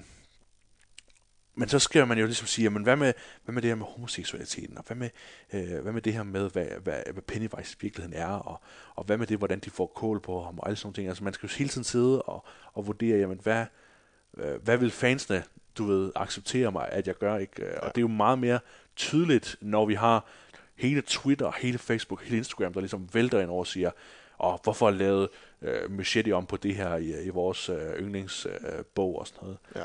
Øhm, så det, det, er fandme, det er fandme svært også at sidde og sige, jamen hvorfor har man gjort sådan og sådan og sådan, og hvor er det egentlig, det kommer fra? Jamen er det noget, Muschietti har fundet på, eller er det noget, som, som bare er i bogen, som bare tænker, det er vi nødt til at have med på en eller anden måde. Ja. Der er også mange, der er kritiseret, der er sådan voldsomt scene i starten med et, over, med et overfald på et homoseksuelt par. Ja. Øh, der var mange, der kritiserede det og sagt, jamen, øh, det synes jeg er lidt voldsomt. Og det de giver også, ikke mening. Og det, det, det, det, det, du ved, det er sådan noget, der river op i traumer for dem, der rent faktisk har oplevet de her situationer. Ja, ja. Øhm.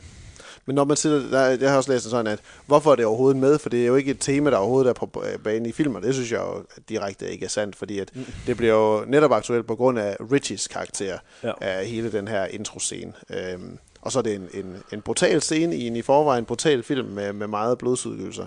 Så jeg synes, det var øh, en, en, en brutal måde at starte filmen på, men, men helt i sin ret. Jeg synes, det giver god mening, fordi altså, noget af det, Stephen King også brugte meget tid på, det er, at, øh, at det onde inficerer hele byen Derry. Ja. At, øh, ja.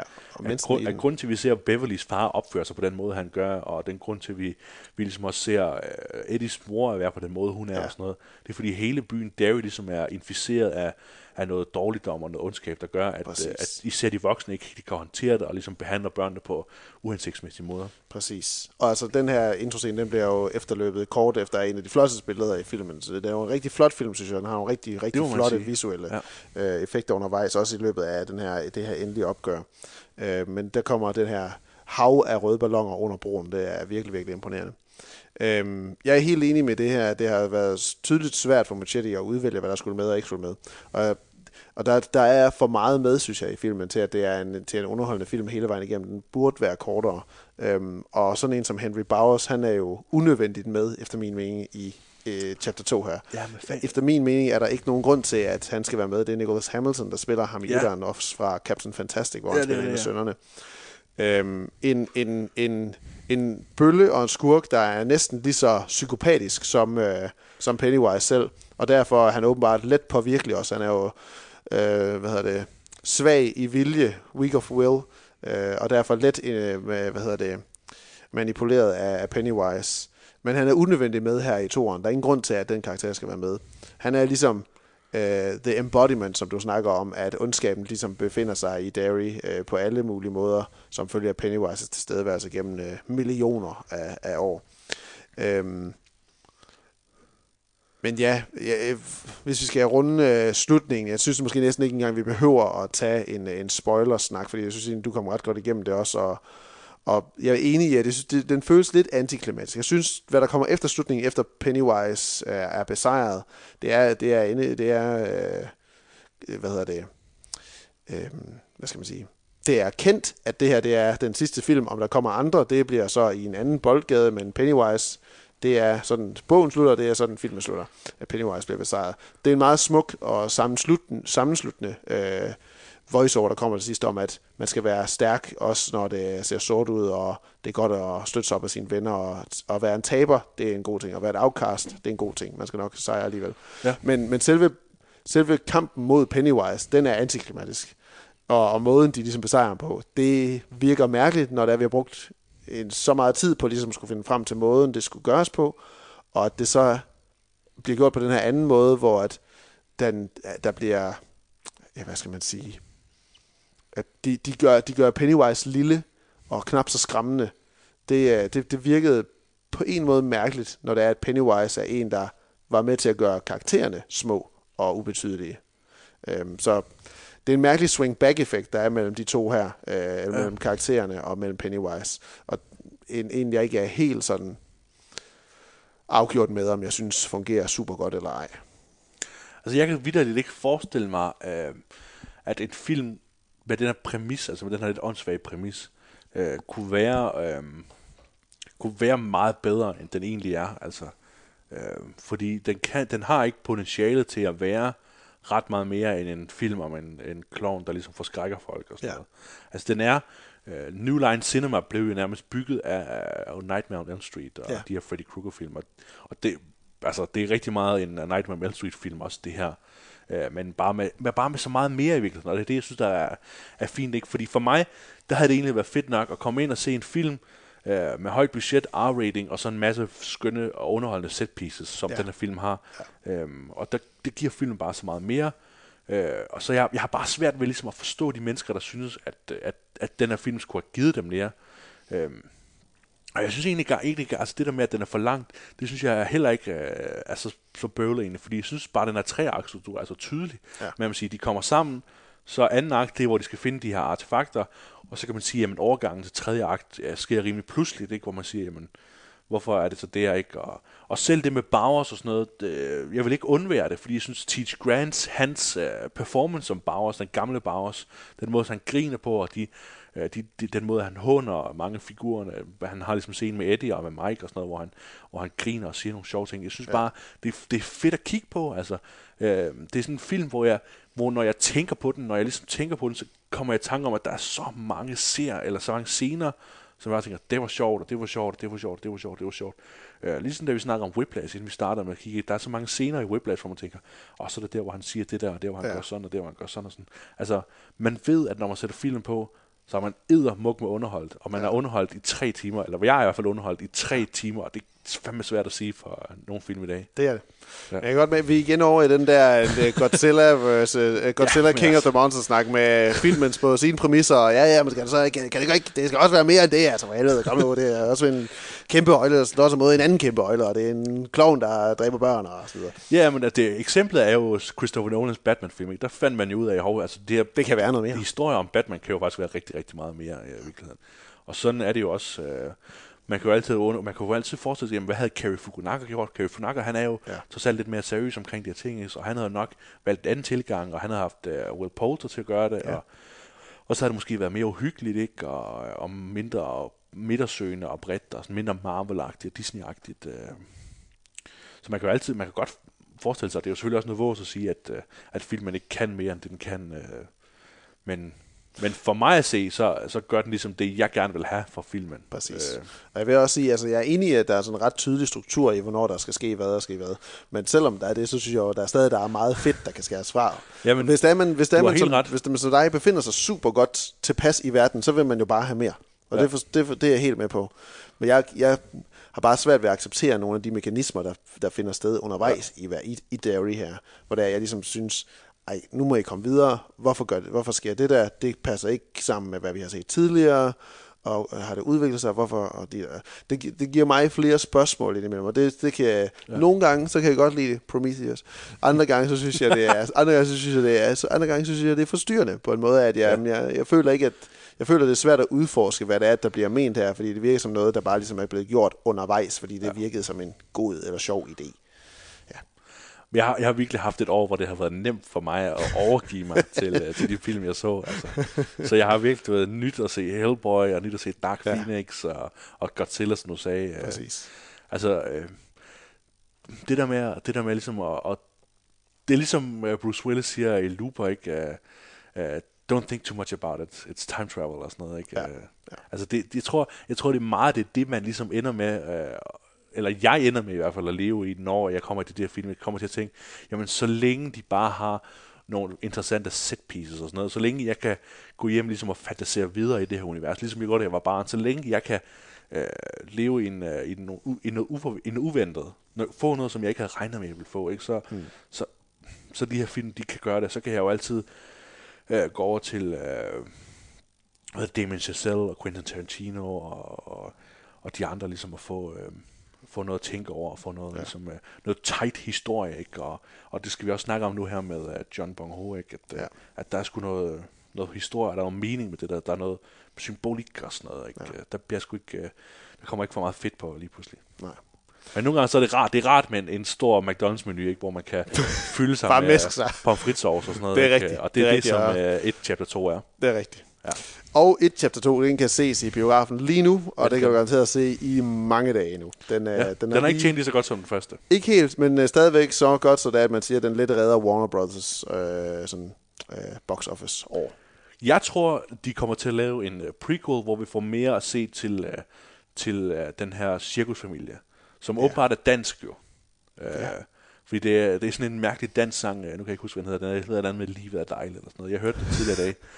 øhm, Når der spiller, mens at hun... Øh, jamen, øh, hende, hende den gamle dame, som, øh, som Jessica Chastain mm. Beverly besøger, hun, øh, yes. hun sætter sådan en, øh, en dansk plade på, øh, mens hun nemlig, fortæller, ja. at hendes far kom, fra, kom til, Dan, til landet med tolv dollars på hans øh, ja. tolv pennies, eller sådan noget. Ikke? Og, på lommen.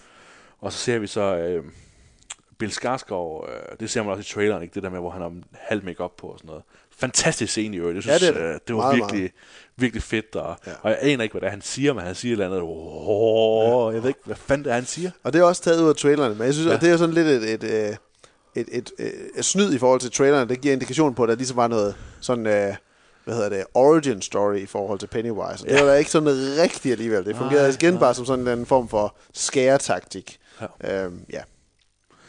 Og det, altså, det kunne være interessant ligesom at, at få den fortælling, selvom det ja. giver mening i forhold til, hvad vi får at vide Pennywise er, så kan det jo ikke være et rigtigt menneske også jo. Nej, præcis. Øhm, men det kan være et eller andet med, at, øh, at den her mand har ligesom været hans... Øh, protégé, ligesom Bowers er, er ja. protégé, ja. eller Bowers er disciple, eller hvad man skal kalde disciple, ja, præcis. I, uh, i den nye her. Ja. Det vil i hvert fald give en mulighed for uh, Bill Skarsgård at gøre endnu mere med den her rolle, som han i forvejen er, er sublim god i, uh, ja. og udtrykker en masse. Lige så gammel som dig er Bill Skarsgård. Han er nitten halvfemser. Det var meget, meget træls at opdage det i dag. Jeg så hans interview i, i The Late Show med Stephen Colbert, og så siger han, jeg ved, hvor gammel han er. Han har en datter på elleve måneder. Nå, hvor gammel han er. Ja. Du er nitten halvfems, og du har fødselsdag niende august. Du er faktisk lidt lidt ældre end mig. Bare, bare en lille smule. Ja, det er det. Det er lidt, lidt, lidt under en måned. Ja. Nå. Jeg har da et barn på næsten to år, så stik, stik den, Pennywise. Du, du er god til, til navne og sådan noget. Ja. Jeg troede, du skulle stoppe der. Har du st- skudt med, men du er god til navne. Men du er god til navne. Har du styr på uh, hele Skarsgård-familien? Nej, men altså Stellan, så er der Alexander... Bill. Stellan er faren. Han Stellan er faren til far. hele klanen ja. der, ja. Stellan, øh, Alexander og Bill. Så er der også øh, Gustav Skarsgård ja. fra Viking, Vikings. Ikke, Vikings. Ikke Vikings, men Vikings. Vikings, ja. ja. Og så er der nogle... Så tror jeg i hvert fald, der er to mere, ja, som også er skuespillere. Er jeg tror, jeg mener, der er fem. Der er øh, en datter, og så er der en søn mere, ja. Okay, ja. Dem kan jeg ikke huske. Nej, det er, der, er, der, der er Sam, som er, Sam, Sam, som er sådan en læge. Han er ikke skuespiller. Nej, okay. Men så er der Ilja, som er hvad hedder det, model. Og Walter, som er den yngste. Walter Skarsgård. Og det er faktisk ikke engang rigtigt, fordi Stellan Skarsgård har fået to børn med hans nye kone også. Nå. Øh, I det her interview med Stephen Colbert, der sagde uh, en sjov historie, han fortalte Bill Skarsgård om, at, der, at uh, the, story, jamen, the story goes, at uh, Stellan Skarsgård, han uh, også var far til Peter Sarsgaard. Nå ja, den der historie. Ja. Uh, men han gjorde noget så vederstyggeligt, at uh, Stellan han fjernede kodet og ka- afkastede ham og til for altid at bare være kendt som Peter Sarsgaard, i stedet for Peter Skarsgård. Ja. ja. I, I øvrigt et, et super akavet interview. Jeg blev egentlig meget skuffet over Colberts tilgang til det interview der. Øh, ja, sådan igen... Øh, blev du tit øh, forvekslet med dine brødre, eller blev du tit forvekslet med Steve Buscemi? Han var ikke særlig god til at interviewe ham der. Det vil Nej, jeg han var altid ekstremt også sige. dårligt til at interviewe ja. ham. Ja. Det, var, det var virkelig et billede, der skulle trække det hele. Ja. Det, det eneste, der var, det var det der sjov med, at de begyndte med at gentage Sarsgaard og Skarsgaard og sådan noget, ja. og det lød mærkeligt. Ja. Det var et tidsspring. Det var et tidsspring. Nå, det var, det var et chapter to. Ja. Tænk i biografen, hvis du tør. Ja. Nu skal vi snakke om øh, Palme d'Or, vinderen fra det års øh, Cannes Filmfestival. Ja, sikkert en, sikkert en film. Ja. Uh, Parasite.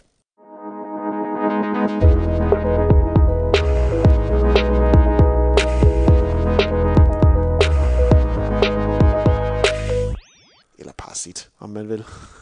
På Har du, har du set uh, mange af John Bong-hos film? Jeg har set tre.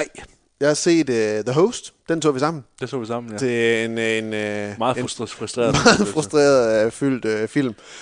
Nok også lidt at sige, at vi havde tømmermænd og var i et, uh, så det i en forsamling, hvor vi var lidt i et uh, humørfyldt hjørne. Der var ikke mange ting, der fik lov til at gå usagt hen i løbet af den film i hvert fald.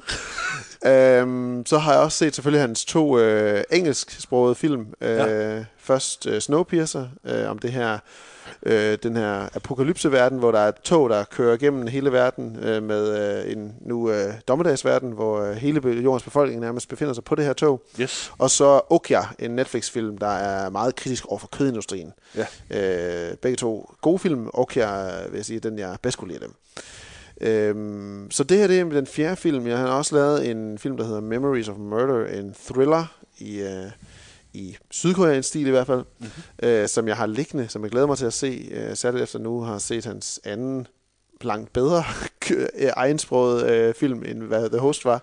øh, så nu vil jeg også gerne se Memories of Murder snart. Det er også en lang film. Øh, det er Parasite også. Ja.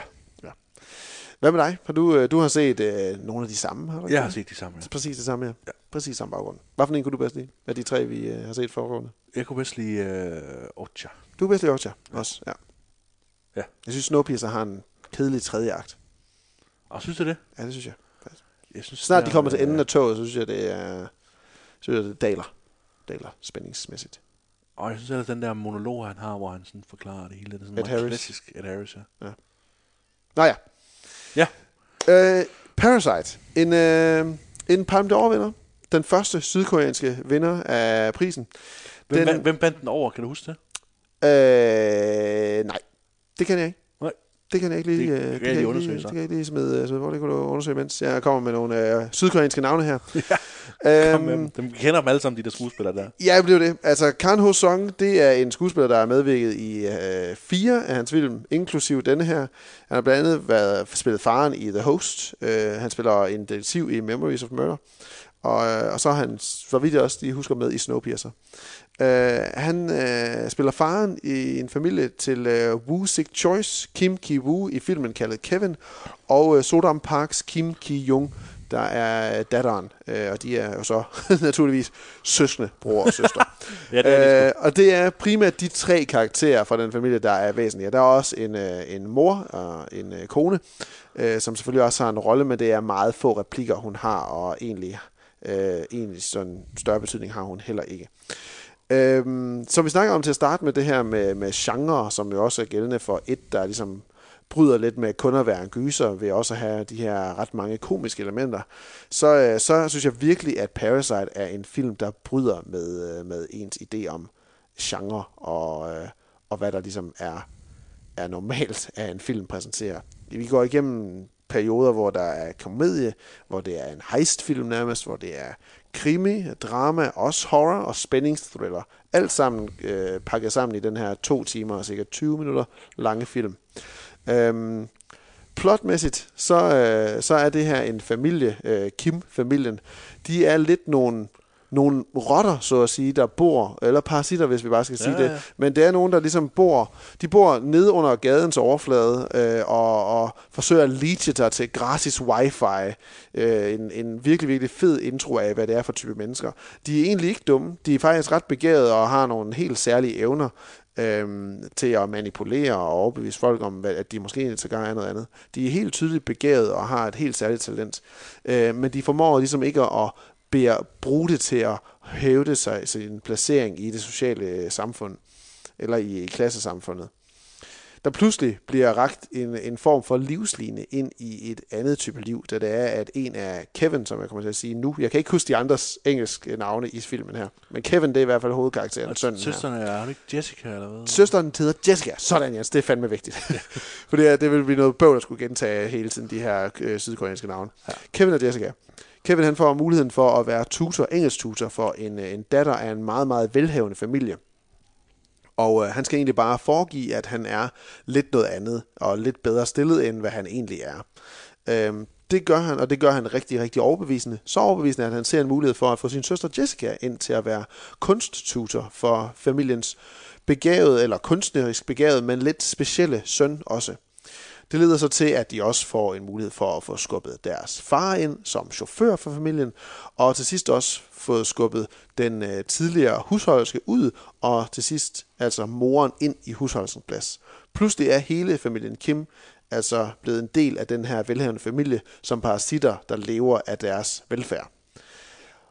Og det er cirka indgangsvinklen til den her ret, ret mærkelige film. Og så tror man ligesom, det er det, men så, så sker man, der ligesom, det det, ja. Noget uventet, ikke? Og jo. Så sker der noget mere uventet, og så sker der noget rigtig uventet. Præcis, og det vil være en, en kæmpe spoiler og en, en disservice til filmen at sige, hvad der nøjagtigt sker. Men, men filmen præsenterer i hvert fald, at nogle af de her mennesker, som, som Kim-familien har skubbet ud, de selv også er nogen, der er lidt leecher og er parasitter af, af de her velfærdsfolk, af de her rige mennesker. Og at det i virkeligheden er en kamp om at, at være på det mest gunstige fødested, hvis man kan sige det på den måde. Øhm, og det, det er en et chok, en chokopdagelse, måden det bliver, bliver øh, vist i, øh, i filmen her. Øh, hvor et, et, på et tidspunkt, hvor jeg i hvert fald sad med munden helt nede i, i skødet på mig selv, øh, og det lyder klamt. Det var ikke, det er ikke på den måde. Nu skal du ikke sidde og få billeder i hovedet derhjemme. Min, min hage, den faldt simpelthen ned på gulvet. Det lyder bedre, end at jeg havde munden i mit skød. Det lyder, det lyder helt galt. Gid man kunne det, var. Tænk, hvis man kunne. Ja. Øhm, men det leder til en, en masse øh, komplikationer for den her familie, og der er nogle vildt, vildt intense scener undervejs i, i, i filmen, hvor det er, at den her familie skal forsøge at opretholde status quo, at de ligesom er en del af den her rige families liv, uden at den rige familie må finde ud af, hvem de i virkeligheden er, og hvad de i virkeligheden har gjort for at komme til, hvor de er. Det var en masse snak om, øh, om indgangen til filmen her. Hvordan ja. oplevede du øh, Parasite, Jens? Jamen, øh, jeg oplevede den øh, i starten øh, enormt godt. Altså, øh, det er aldrig til at vide med, jeg synes, de her Palme d'Or-vindere der, hvad det Nej. egentlig er for noget, som de franskmænd lige har øh, arbejdet frem til, eller hvem det nu er, der sidder i juryen, det er jo virkelig. Det var eksempelvis Inarritu. Ja, Inarritu, der har siddet ja. som øh, præsident, ikke?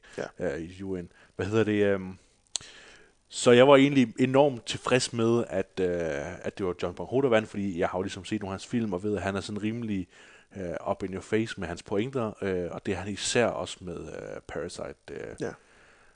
Øhm, på en lidt anden måde, ikke? Og man kan sige, The Host og de film, vi, altså, vi har set, ikke? De bliver sådan lidt tegnefilm, så lidt spek- spektakulære, hvor, ja. hvor det her det er så hans forsøg på at... og angribe kapitalismen fra det mest oplagte punkt, ikke? Hvor man ligesom siger, at vi går ned til de almindelige mennesker og siger, jamen, hvordan lever de i kapitalisme? Ja. Og jeg vil ikke undre mig, hvis Memories of Murder også er en film, der ligesom handler om, hvor skidt kapitalismen ligesom er for ja, verden, fordi ja, det ja. er ligesom det, hans film handler om. Tydeligvis, ja, tydeligvis.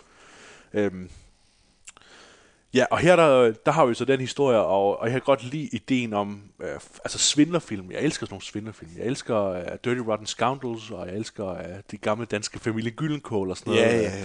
Jeg sad og fik lyst til ligesom at skrive en ny Familien Gyldenkål, ikke? Ja. Og, med Mikkel Øgendahl selvfølgelig, ikke? Og, jo, øh, og, og de sædvanlige skuespillere, der er med i alle film efterhånden i Danmark. Anyways, øh, så...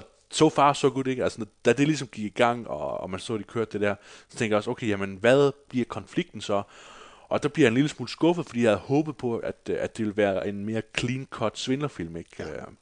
Ja. Øh, fordi det lige pludselig vender vi så tilbage til noget lidt mere øh, mystisk, lidt mere øh, Palme d'Or, lidt mere, hvad hedder det, øh, kan-agtigt. Ja, at, arthouse. Øh, der kommer nogle, øh, ja, lige præcis, nogle arthouse-symboler, og og vi kan ligesom finde ud af, jamen, hvorfor er den her søn så meget inde, øh, eller dyrker den her, dyrker den her søn så meget af de her indianer noget, og hvad er det, han har set, ikke? Og, og hvad er det med søsteren? Hvorfor siger hun de ting, hun gør? Ja, for sønnen skal lige sige, han har et traume for at have set et ja. spøgelse i, i det her hus. Ja, lige præcis. Øhm. Så det der med, at filmen ligesom skifter spor, det skal man, det skal man virkelig sluge. Øhm. Mit største problem, det er dog alligevel, at, øh, at at en film som den her, der synes jeg, det virkelig virker virkelig ærgerligt, at øh, det er John Bong Ho, der laver den. Jeg tror ikke, han skulle have lavet den her film. Øh, jeg tror virkelig, at øh, ja, at, øh, at en gut som øh, Park Chan-wook måske kunne have fået lidt mere ud af at, at lave sådan en, en thriller ud af det her, i stedet for øh, Bong Ho, der jo ikke kan lade være med at, at fyre jokes af på nogle mærkelige tidspunkter, og, øh, og ligesom skabe noget overspil, som han jo også for, formentlig gør i, i den her og de andre film. Øh. Så jeg synes, det, det, meget, det, der ikke skulle have været så meget, det bliver for meget, og det, der skulle have været mere af, det bliver der ikke nok af, ja. fra mit uh, synspunkt. Ja. Jamen, jeg er jo på ingen måde forstyrret af, at det ligesom skiftede i, i genre eller i temaer ja. på den måde ja. heller. Og jeg er egentlig langt hen ad vejen rigtig vild med måden, at ligesom facilitere den her snak om uh, de sociale forhold uh, mellem de her to, uh, to familier, uh, to og en halv familier, der, der bliver præsenteret i filmen. Og uh, altså... når man har set en, nogle stykker af sydkoreanske film, så begynder man også ligesom at, at forvente det uforventede, og ikke at skulle forvente så meget, fordi det er nogen, der virkelig godt kan lide at lege med genrerne. Og det samme synes jeg også i Lee Chang-dongs Burning fra sidste år, ja. hvor jeg ikke anede, hvad der skete i undervejs i filmen. Jeg synes, det var fremragende. Jeg synes, det var vildt spændende. Og der var så mange puslespilsbrikker, der sådan ikke passede sammen, øh, men som alligevel gav en eller anden et form for billede. Øh, og det samme synes jeg ikke, det er, det er ikke en film, der er lige så svær at greje ud som Burning, øh, Parasite her. Men det er stadigvæk en film, der præsenterer et så godt skuespil. Altså det, det er også noget, der er mange, der har holdt sig tilbage med, især med sådan noget asiatiske film, at jamen, skuespillet det er så overgjort, og, og det, man forstår ikke, hvad det siger, og kan man fornemme deres, kan man fornemme deres øh, øh, emotionelle udtryk og sådan noget. Og jeg synes virkelig, at med de her, særligt de nyere sydkoreanske film, der, der er det simpelthen ikke, det er ikke en undskyldning at sige, at, at man tror, at det ikke er, er godt på den måde. Jeg synes virkelig, det er sublimt godt skuespil, og man er hundrede procent med i, i hvad der, er, der foregår, og det, det bør på ingen måde være en hindring for, for et vestligt publikum at blive involveret i, i film som dem her. Um, jeg så også filmen The Wailing, uh, også en sydkoreansk film fra nogle år siden. Lidt en horror, lidt en krimi. Og den, den har sådan en virkelig mærkelig skift undervejs i filmen også. Men det er et skift, der er så radikalt efter min mening, og så, og så uforventet, uh, at det ligesom bryder med hele filmens uh, stemning, og at man ligesom bliver tabt lidt på på jorden i, i sidste halvdel, hvor jeg ikke synes, at den gør det på samme måde i Parasite her, hvor det er, at vi hele tiden bliver udfordret til at tænke, hvad det er, der skal ske som det næste, og hvordan det er, at de her karakterer kommer til at slippe afsted med det. Fordi det virker som om, de langt hen ad vejen kommer til at slippe afsted med alt. Så meget, som man næsten får en lille smule sympati for den her rige familie, der ubevidst bliver snydt på en eller anden måde. De bliver ikke nødvendigvis snydt økonomisk, synderligt meget til, at det er noget, de skal mærke på nogen måde, men det er nogen, der ligesom bliver forblændet til at tro på en historie, som ikke er rigtig. Indtil til sidst, at, at Bong han ligesom drejer på det, så det er, at vi igen skal synes, at Kim-familien er dem, der er de undertrykte, og at det så resulterer i, et, i, en, i en noget, noget, noget vold til sidst.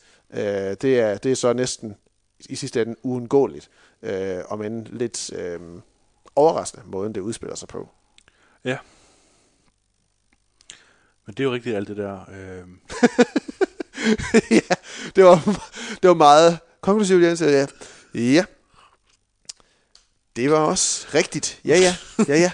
Jeg vil sige, mit mit sådan øh, mit eneste stik i film mod film, det er sådan, at jeg oplever slutningen sådan som lidt mudret. Altså den den måtte for min skyld godt lige stoppe fem syv minutter før den gør, hvor jeg føler, at til allersidst, der har, har Bongen et behov for at sådan understrege med to streger, hvad det er, han gerne vil sige med filmen, og, og sådan håbløsheden for de mindre klasser, hvor det, han ligesom præsenterer et, et lyst håb, hvor det sidste billede så nærmest øh, slukker det håb på en eller anden måde. I hvert fald efterlader en sådan ret, sådan ret depressiv øh, i, i hvilke forhåbninger man kan have om karakterernes videre liv, der, fra hvor vi øh, efterlader dem. Og der, der, der ville jeg hellere have haft en slutning. Det er jo så bare mig, der gerne ville have haft en lidt måske mere opløftende slutning. Eller ikke nødvendigvis opløftende slutning, men, men en slutning, der giver indikation på noget andet. Øh, et andet relaterbart forhold mellem, mellem faren og sønnen til allersidst. Øh, og hvor de er henne i hver sær efter, efter de sådan begivenheder, der finder sted til, til den her rige families øh, søns fødselsdag. Ja. Øh, Hvor der er Chang-dong, nej ikke Chang-dong, hvor, øh, hvor Bong, hvor Lee Chang-dong, Joon-ho Bong, gerne vil, vil understrege øh, håbløsheden, det er øh, i det sydkoreanske samfund med, at der simpelthen ikke er nogen muligheder for avancement opad, hvis ikke man allerede fødes ind i det næsten.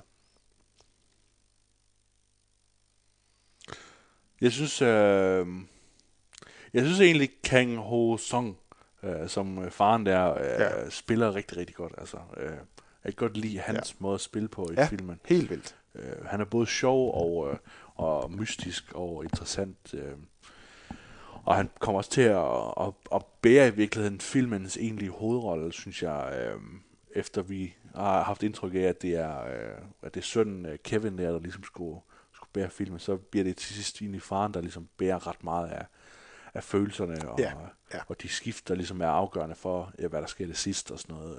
Ja. Øhm. Men jeg synes virkelig, jeg synes virkelig også, at de to øh, brorsøstre her, Kim øh, Woo-sik Choi og øh, Sodam Park, de er enormt gode, Kevin og Jessica. Ja. Øh, Sodam Park, det er den første film, jeg har set med hende, og det samme også med med Woo-sik Choi. Jeg skal hele tiden kigge over på mine noter for at se, hvad fanden var det nu lige det. Ja. Ja, ja. Men øh, der spiller Kevin og Jessica. De er enormt gode. Øh, Sodam Park, hun har en sådan en forførende charme til sig nærmest. Øh, måden hun ligesom indsmiger sig hos moren øh, til at skulle blive tutor for deres søn her. Øh, og bare måden, de interagerer med som familie, er et enormt øh, troværdigt familieportræt af en familie, der bare er down on their luck, og ikke har haft mulighed eller ja, det virker ikke til at have haft mulighed for at, at fastholde en, et godt liv. Vi får jo også et billede af, at øh, faren her, han tydeligvis er en tidligere øh, at, atlet. Øh, han har en medalje, måske sågar en O L-medalje, hængende på sit, øh, på sit værelse øh, som symbol derpå. Og det er jo noget, der bør indikere over for en, okay, det er nogen, der bør, bør være bedre stillet, end hvad de er.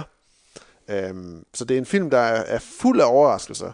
Det er også derfor, der gør den, det gør den lidt svær at snakke om, fordi man ikke, vi, sidder, vi har ikke ligefrem lyst til at heller at skulle spoil alt for meget, for det er en stor del af oplevelsen, det er at gå sådan forholdsvis uvidende ind til, hvad der sker i løbet af den her film. Og jeg havde heller ikke læst synderlig meget om den inden, andet end jeg bare vidste, at den havde fået virkelig gode anmeldelser, og den selvfølgelig valgt, vandt øh, Palme d'Or. Ja.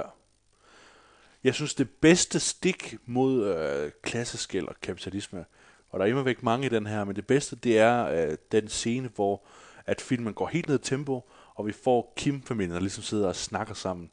Og så siger øh, moren her, Kim Jong-suks spillet af Hee-Jin-Yang, øh, hun siger, at... Øh, det er sådan, vi bør sige, at vi har kun... Vi siger kun de rigtige navne én gang. Ja, vi kan jo ikke sidde og sige det øh, for mange år. Vi kommer ikke til at ødelægge de her flotte koreanske navne. Ja. Hvad hedder det? Øh, de sidder ligesom og snakker om, hvor er, hvor er det vildt, at... Øh, at den her familie er så naiv og, og så søde i virkeligheden ja, også. Ja. Øhm, og så siger hun så, at øh, hvis jeg havde så mange penge, så ville jeg mig også være sød, ikke? Og sådan noget. Jo, jo. Øhm, og det, det, altså, den, er, den er ligesom lidt hård, ikke? På en eller anden jo. Måde, fordi øh, man kan godt, altså, man kan godt lidt fornemme, øh, jeg kan i hvert fald godt lidt fornemme, at, at jeg har vokset op måske øh, med, med relativt mange penge mellem hænderne, ikke? Og, og, måske, og, og, og bliver ligesom, øh, føler det, at jeg måske...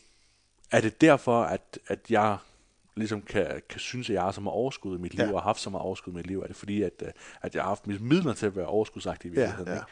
Så på den måde, der kan, man, der kan jeg for alvor tænke over, jamen, hvor meget betyder klasseskel egentlig, og, og hvor meget betyder det? Altså, Sydkorea er klart en ting, U S A er en anden ting, og Danmark er en helt tredje ting, ikke? Men, øh, men uanset hvad, så, så er der stadigvæk følelsen af, jamen, kommer overskud, kommer ens øh, gemytlighed, kommer det fra, fra de penge, man egentlig har. Ja. Øhm, og det havde jeg faktisk ikke tænkt over, før at, øh, jeg så den her film. Nej.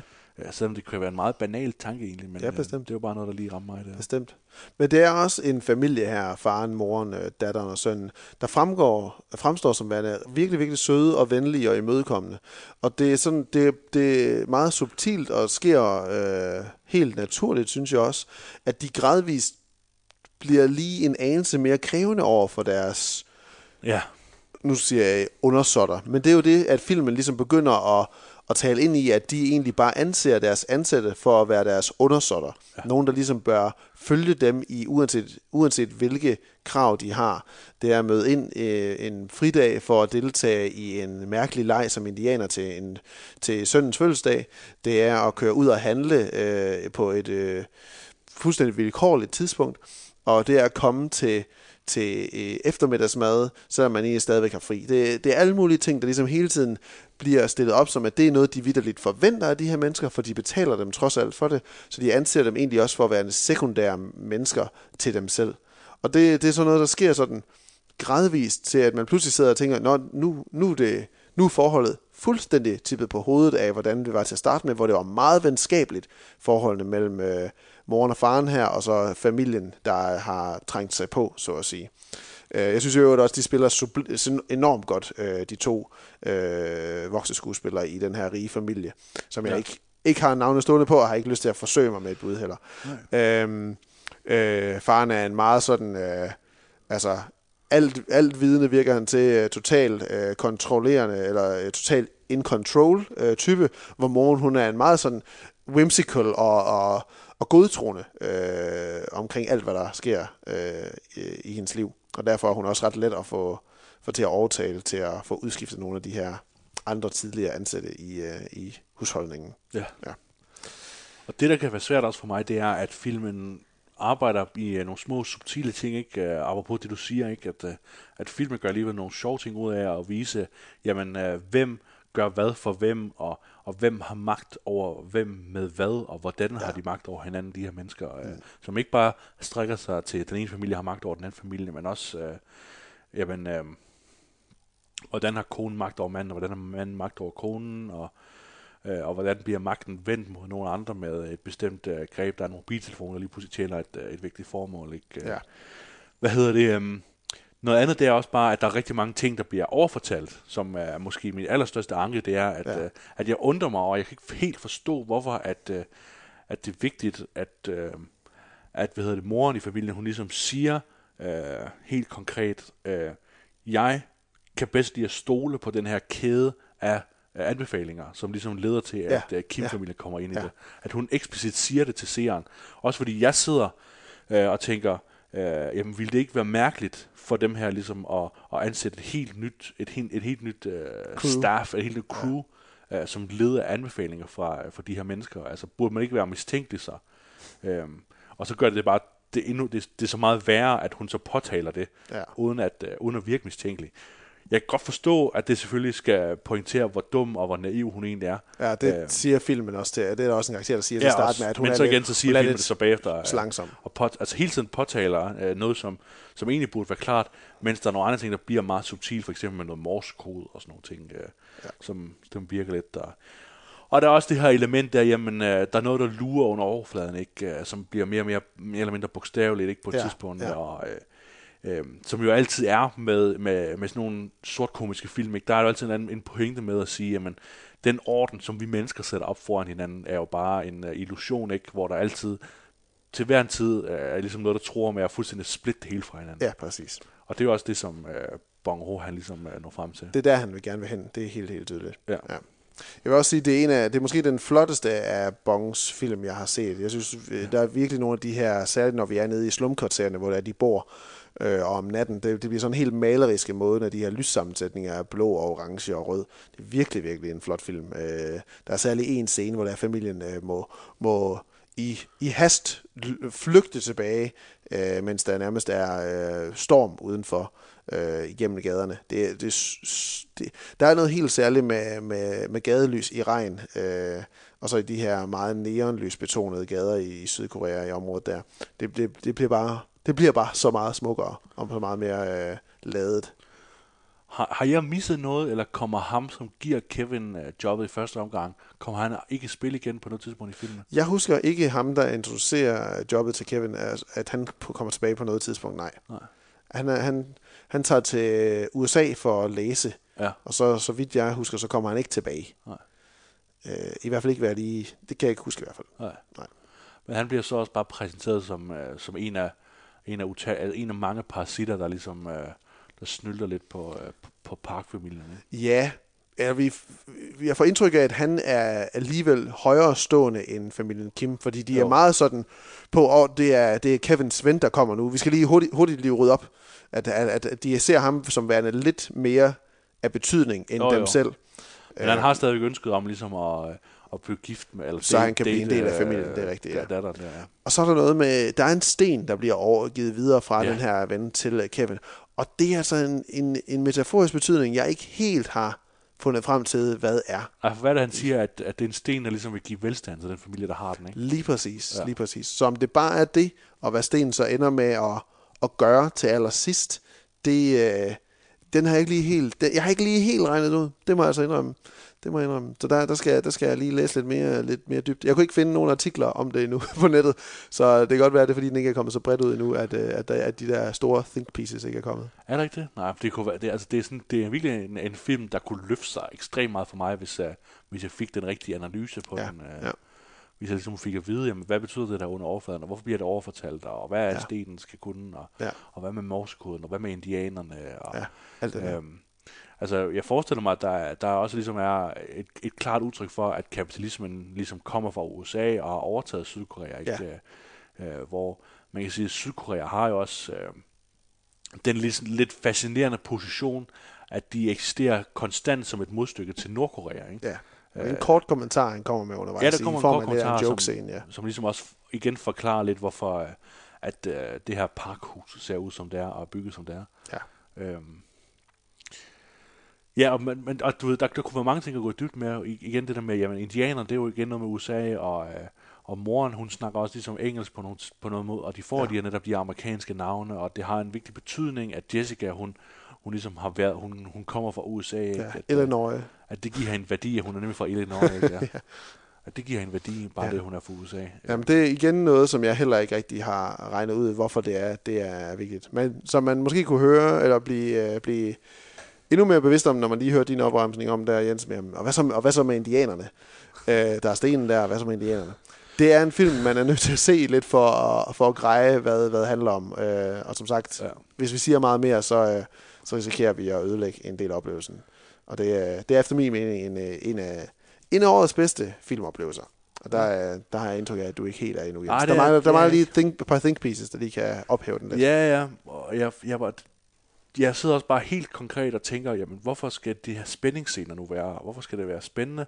Og, og jeg er ikke helt sikker på, at jeg forstår, øh, hvad der så hvad, hvad konsekvens er. Jeg synes ikke, altså spænding fungerer egentlig heller ikke for mig, fordi jeg er ikke helt sikker på, jamen, hvad sker der, hvis det bliver opdaget, det her de gør med nu, og det bliver bare sådan lidt, igen, så bliver det der, det der skift, så lige pludselig er midt i, uh, midt i filmen, og så kommer vi som videre fra det bagefter. Ja. Jeg vil sige, at filmen egentlig besvarer det spørgsmål selv ved at, ved at fortælle, hvordan de bliver... Altså, nå ja, det er rigtigt, ja. Det, det vil jeg jo egentlig sige, lige det spørgsmål, synes jeg egentlig, filmen besvarer selv. Ja. Men øhm, ja, en, øh, en virkelig spændende film. Jeg er spændt på at se, om han fortsætter lidt mere i det sydkoreanske nu, eller om han går tilbage og forsøger at lave en... Øh, En, en større øh, engelsk øh, sproget film igen. Øh. Bong. Jeg kan ikke huske de to andre navne. Jeg håber, at Bong han ligesom kan få mulighed for at lave nogle, nogle lidt flere actionfilm, fordi det, ja. det, der var nogle øh, suveræne scener i Okja, øh, øh, som virkelig mindede om en, en tegneseriefilm, men igen, jeg har fuldstændig original film, jo, ja. tror jeg nok. Jo, det vil jeg også sige. Ja. Jeg, ikke, jeg mindes ikke at høre, at kunne huske noget derfra, eller hørt noget om, der passede ind i den historie der. Nej. Nej. Lad os give nogle tomler til et par, øh, par fede film. Stjerner, hatte, hjerter. Ja, tomler, hatte, hatte alt hvad vi kan. Tentakler. Fangearme, ja lige præcis. Tentakler.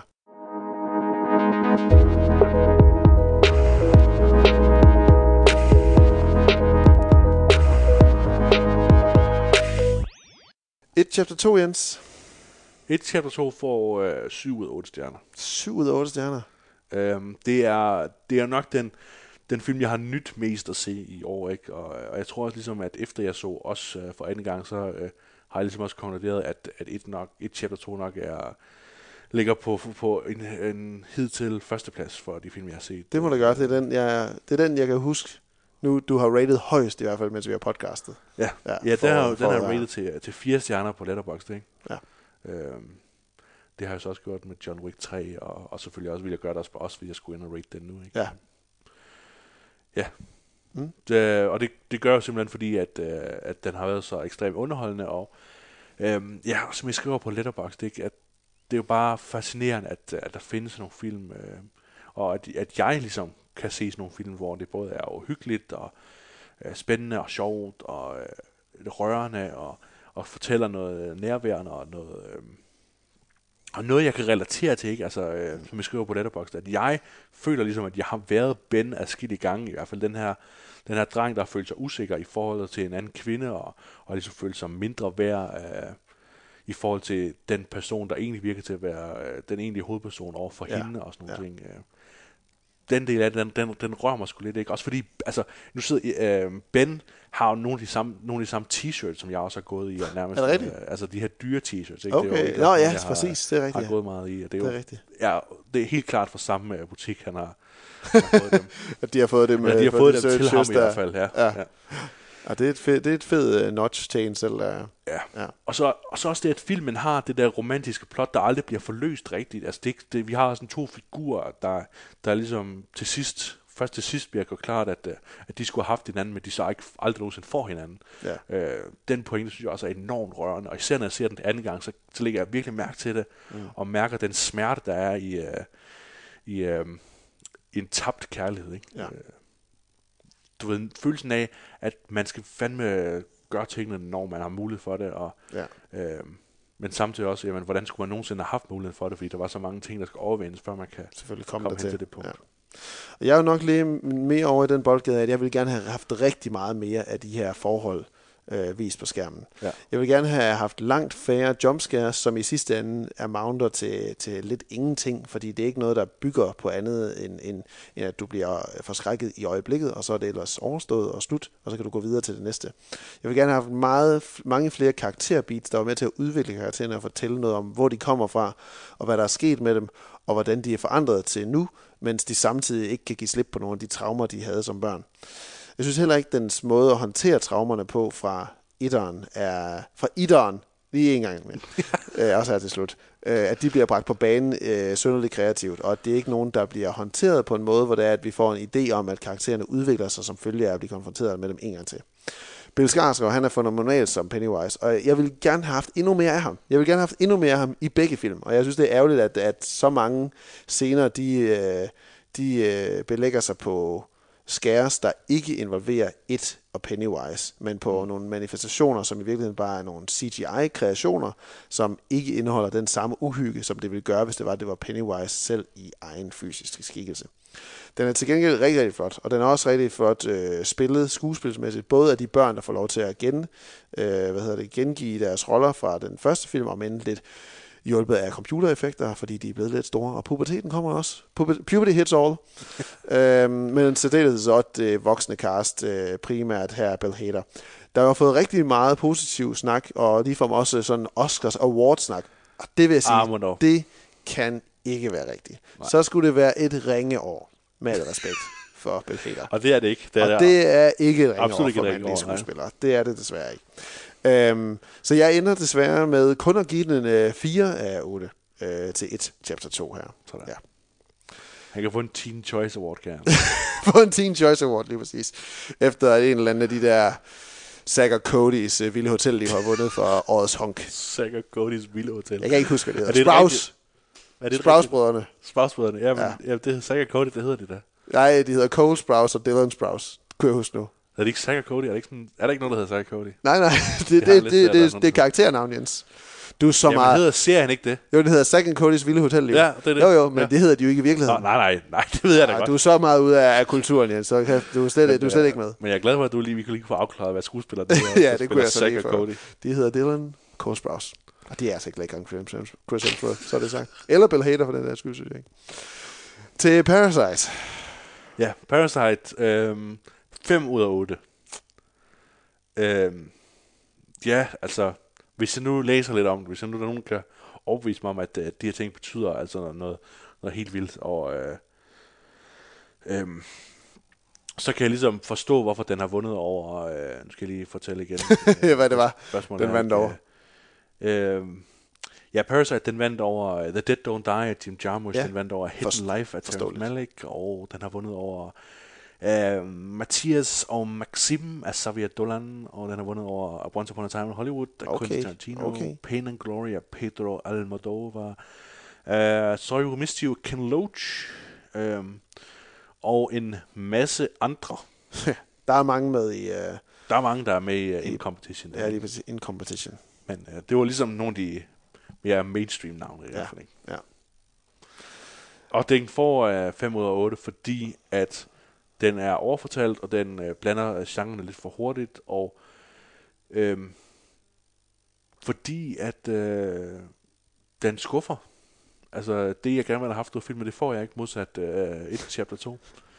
Øh, så simpelthen kan det siges, ikke? Altså, det er jo ikke, det er jo ikke, det er jo ikke, det er jo ikke en rocket science i virkeligheden, vel? Altså, det, det er jo sådan, det er. Når man går ind til en film, så, så øh, oplever man filmen øh, takt på takt, ikke? Man har den her hermeneutiske oplevelse, hvor der hele tiden er en cirkulær forståelse af, jamen, hvad er det så nu, hvad er det så nu, hvad er det så nu?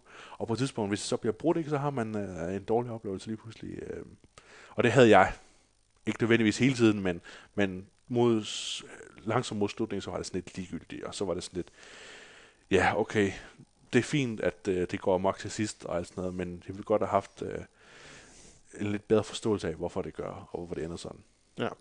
Jeg var spændt på, om vi lavede en total switch and nu, fordi du sagde syv der. For jeg kom nemlig til at give Parasite syv af otte. Og ja. jeg, jeg var så tæt på at, at skulle svinge mig helt op på otte af otte. Men jeg, jeg føler, at jeg har behov for at se den en gang til, for at se, om hvordan jeg har det med, med slutningen der. Jeg er vild med den her mix kommer mix af alle de her forskellige genrer. Og der er vildt ikke noget, hvor jeg umiddelbart kan sætte fingeren på, som værende noget, jeg ikke kunne lide i løbet af den her film. Jeg er vild med skuespillet. Jeg er vild med, hvordan kameraet, det ligesom bare indbyder os til at følge med rundt i det her fabelagtige, uh, arkitektonisk flotte hus. Øhm, og, og skuespillet, det er så godt. Det er så naturligt, at den her familie, det er en helt sammenstøbt, virkelig familie. Og det samme kan egentlig siges om den noget mindre tætte, øh, rige familie. Og det her sociale forhold, som han øh, springer på banen, øh, Bong, det er, det er måske meget fortalt på, næ- på næsen, med fingeren på næsen nogle gange, men jeg er vild med det hele vejen igennem, og jeg kan vildt godt lide de små ryg, han giver i, eller ryg, han hiver i en for at sige, det er altså det her, det handler om, det her, det er stadigvæk noget skidt, prøv lige at se, hvordan det hele er vendt på hovedet nu, fra, den, fra hvordan det var til at starte med. Så jeg, jeg var blæst bagover af Parasite. Jeg kunne så bestemt godt forstå, at den slog sådan en film som The Dead Don't Die. Ja, ja. Oh, jo. Eksempelvis oh, jo. Øhm, så jeg, jeg er næsten, næsten helt op og, og støde på, på Parasite her. Øh, så den får, den får, øh, får syv af otte. Op og støde med, med, med munden i skødet. Op og støde med munden i skødet, ja, lige præcis. Apropos parasitter, så... Det kommer til at stå på den danske plakat. Filmen har jo et premiere den femogtyvende december i uh, danske biografer. Lige præcis. Man kan se den nu, hvis man er en lille smule uh, nifty med sine V P N-forbindelser og uh, sydkoreanske streamingtjenester. Lige præcis, lige præcis. Apropos parasitter, nu bliver det lidt klamt. Nora, hun har haft børneorm her for nylig. Ja.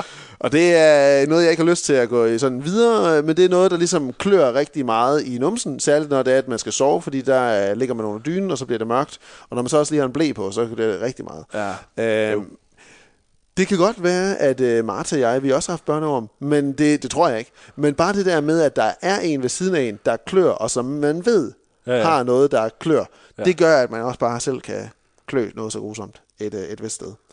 Gør det? det Altså, jeg, jeg håber, det var placebo-kløe. Placebo-kløe? Placebo-kløe. Det, og det er sådan noget uh, sympatikløe, em- ja, empatisk kløe. Faktisk lidt, når jeg snakker om det nu, så klør det lidt.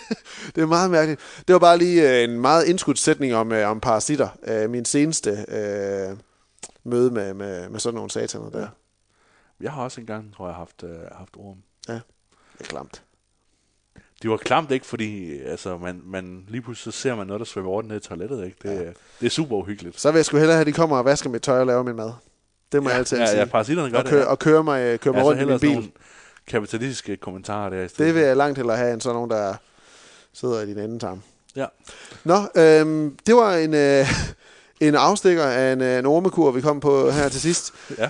Øhm, Hvad skal du se af gyserfilm nu, William? Nu, nu, nu hvor du ligesom åbnet for Pandoras æske, så at sige. Jamen altså, jeg ved jo, at uh, du er rigtig glad for The Babadook, uh, ja. og den, uh, den har jeg stadig den ikke tænkt mig at se. Fordi at, tænkt, jeg, jeg, har, jeg, har set billede, jeg har set et billede af den her Babadook-kreation, uh, og jeg synes, den ser mega klam ud. Og så er der igen også den her, jeg ved, der er en scene, der foregår i et soveværelse, og jeg har det ikke så godt med det. Men altså, The Babadook vil jeg super gerne se. Det samme med Haunting of Hill House, den her fantastiske uh, serie på Netflix. Um, Uh, doktor Sleep kommer jo snart uh, i biograferne også her til november. Den her The Shining fortsættelse lidt, også baseret på en Stephen King-bog. Det er med Ewan McGregor og Rebecca Ferguson i to bærende. Den ser ikke super god ud i trailerne. Ewan McGregor, han har godt nok uh, taget de, han har, han har bidt i de forkerte uh, hvad hedder det, retter, uh, eller forkerte roller her i et godt stykke tid efterhånden nu. Ja. Uh, og det ser ikke heller umiddelbart til, uh, ud til at være den en topfilm det her, men den bliver jo brandet lidt som en, som en gyser i hvert fald. Så den, den kunne jeg måske godt øh, forledes til at se. Jo, McGregor, han skal have et sommerhus, og han er ude og hygge sig med øh, Birds of Prey og øh, Star Wars og øh, alle de ting, han skal lave. Ja, ja, lige præcis, lige præcis. Der er nogle nye biler. Han skal bare have ja. those franchise money. Ja, det er det, han skal. Ja. Men øh, ellers så, så tror jeg lige, at jeg pacer lidt mig selv nu. Nu, nu er jeg vokset så meget, nu øh, skal jeg heller ikke, skal heller ikke øh, finde mig selv med mareridt om natten, som gør, at jeg kommer til at stikke mig selv ihjel, fordi jeg bare vil slippe væk. Vel? Det, er, det har vi ikke lyst til. Vi har ikke, ikke lyst til at være tilbage til, hvor det her det startede.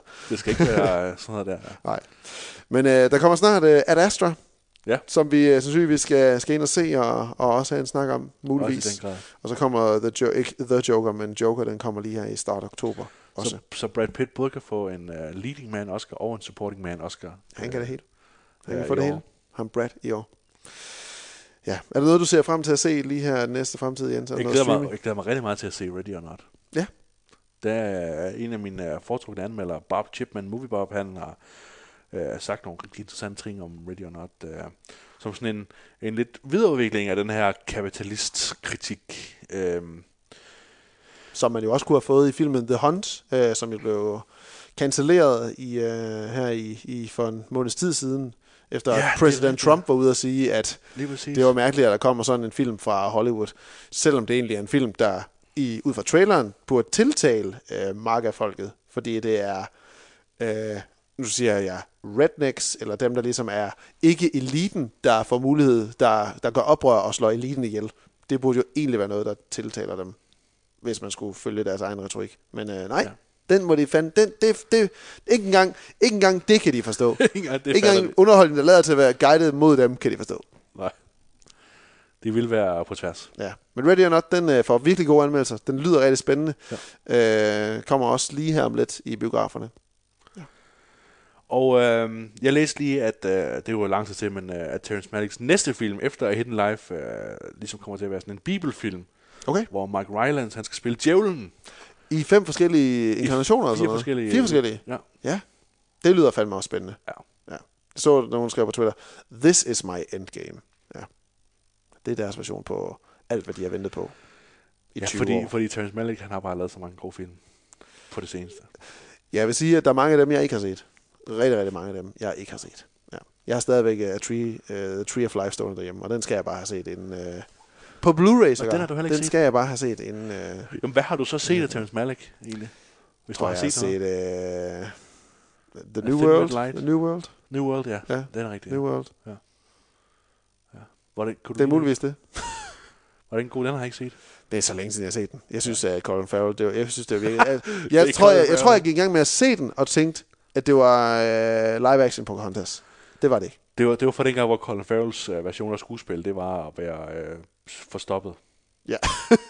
Han har udviklet sig meget. Han er blevet bedre skuespiller. Ja, han er, han er blevet dygtig nu, ikke? Men det må man da, han, da han mødte uh, Yorgos Lanthimos, der skete ja, der noget. Der skete der bestemt noget. Kan jeg også være tyk? Nå, for fanden. Det, det, det, det er dejligt. Man behøver jeg ikke være lækker? Nå, og okay. En Bruce kan være sjov også. Ja, jeg kan. Fint, fint, fint. Godt, Colin. Godt, Colin, ja. Nå, lad det være det, vi nåede denne øh, hurtige podcast, simpelthen. Hvor vi øh, tog nogle film, jeg aldrig havde troet, vi skulle, øh, skulle forvente. Fantastisk. Der kan man også overraske sig selv en gang imellem. Det er, okay. sgu, det er sgu meget herligt. Overvinde sin egen frygt. I en film, der handler om at overvinde sin frygt. På iTunes, Spotify eller hvor end du finder din podcast, der kan du lytte til en lang række af række otte-programmer, omhandlende alt lige fra film og tv-serier til gaming og teater. Når du finder os på iTunes, så må du meget gerne give programmet en rating, og du må også rigtig gerne skrive en anmeldelse. For så hjælper du os nemlig med at finde nye lyttere og komme ud til et bredere publikum, og det vil vi da rigtig, rigtig gerne. Du kan også finde os på sociale medier. Mit, det, det er at... Willy Benson, W I L L Y B E N S E N, eller bare søg på William B. Jensen, så kommer der også. Jens, du må gerne tage den selv. Den ja, her. På Instagram er uh, everyday is a dripsy day, lige i øjeblikket. Uh, jeg har tydt og lang tid kørt uh, de her pond-navne, og nu ja. uh, tror jeg, jeg bliver på den her, hvor jeg kan ikke finde på flere. Det er altid en fornøjelse at se, vil jeg sige.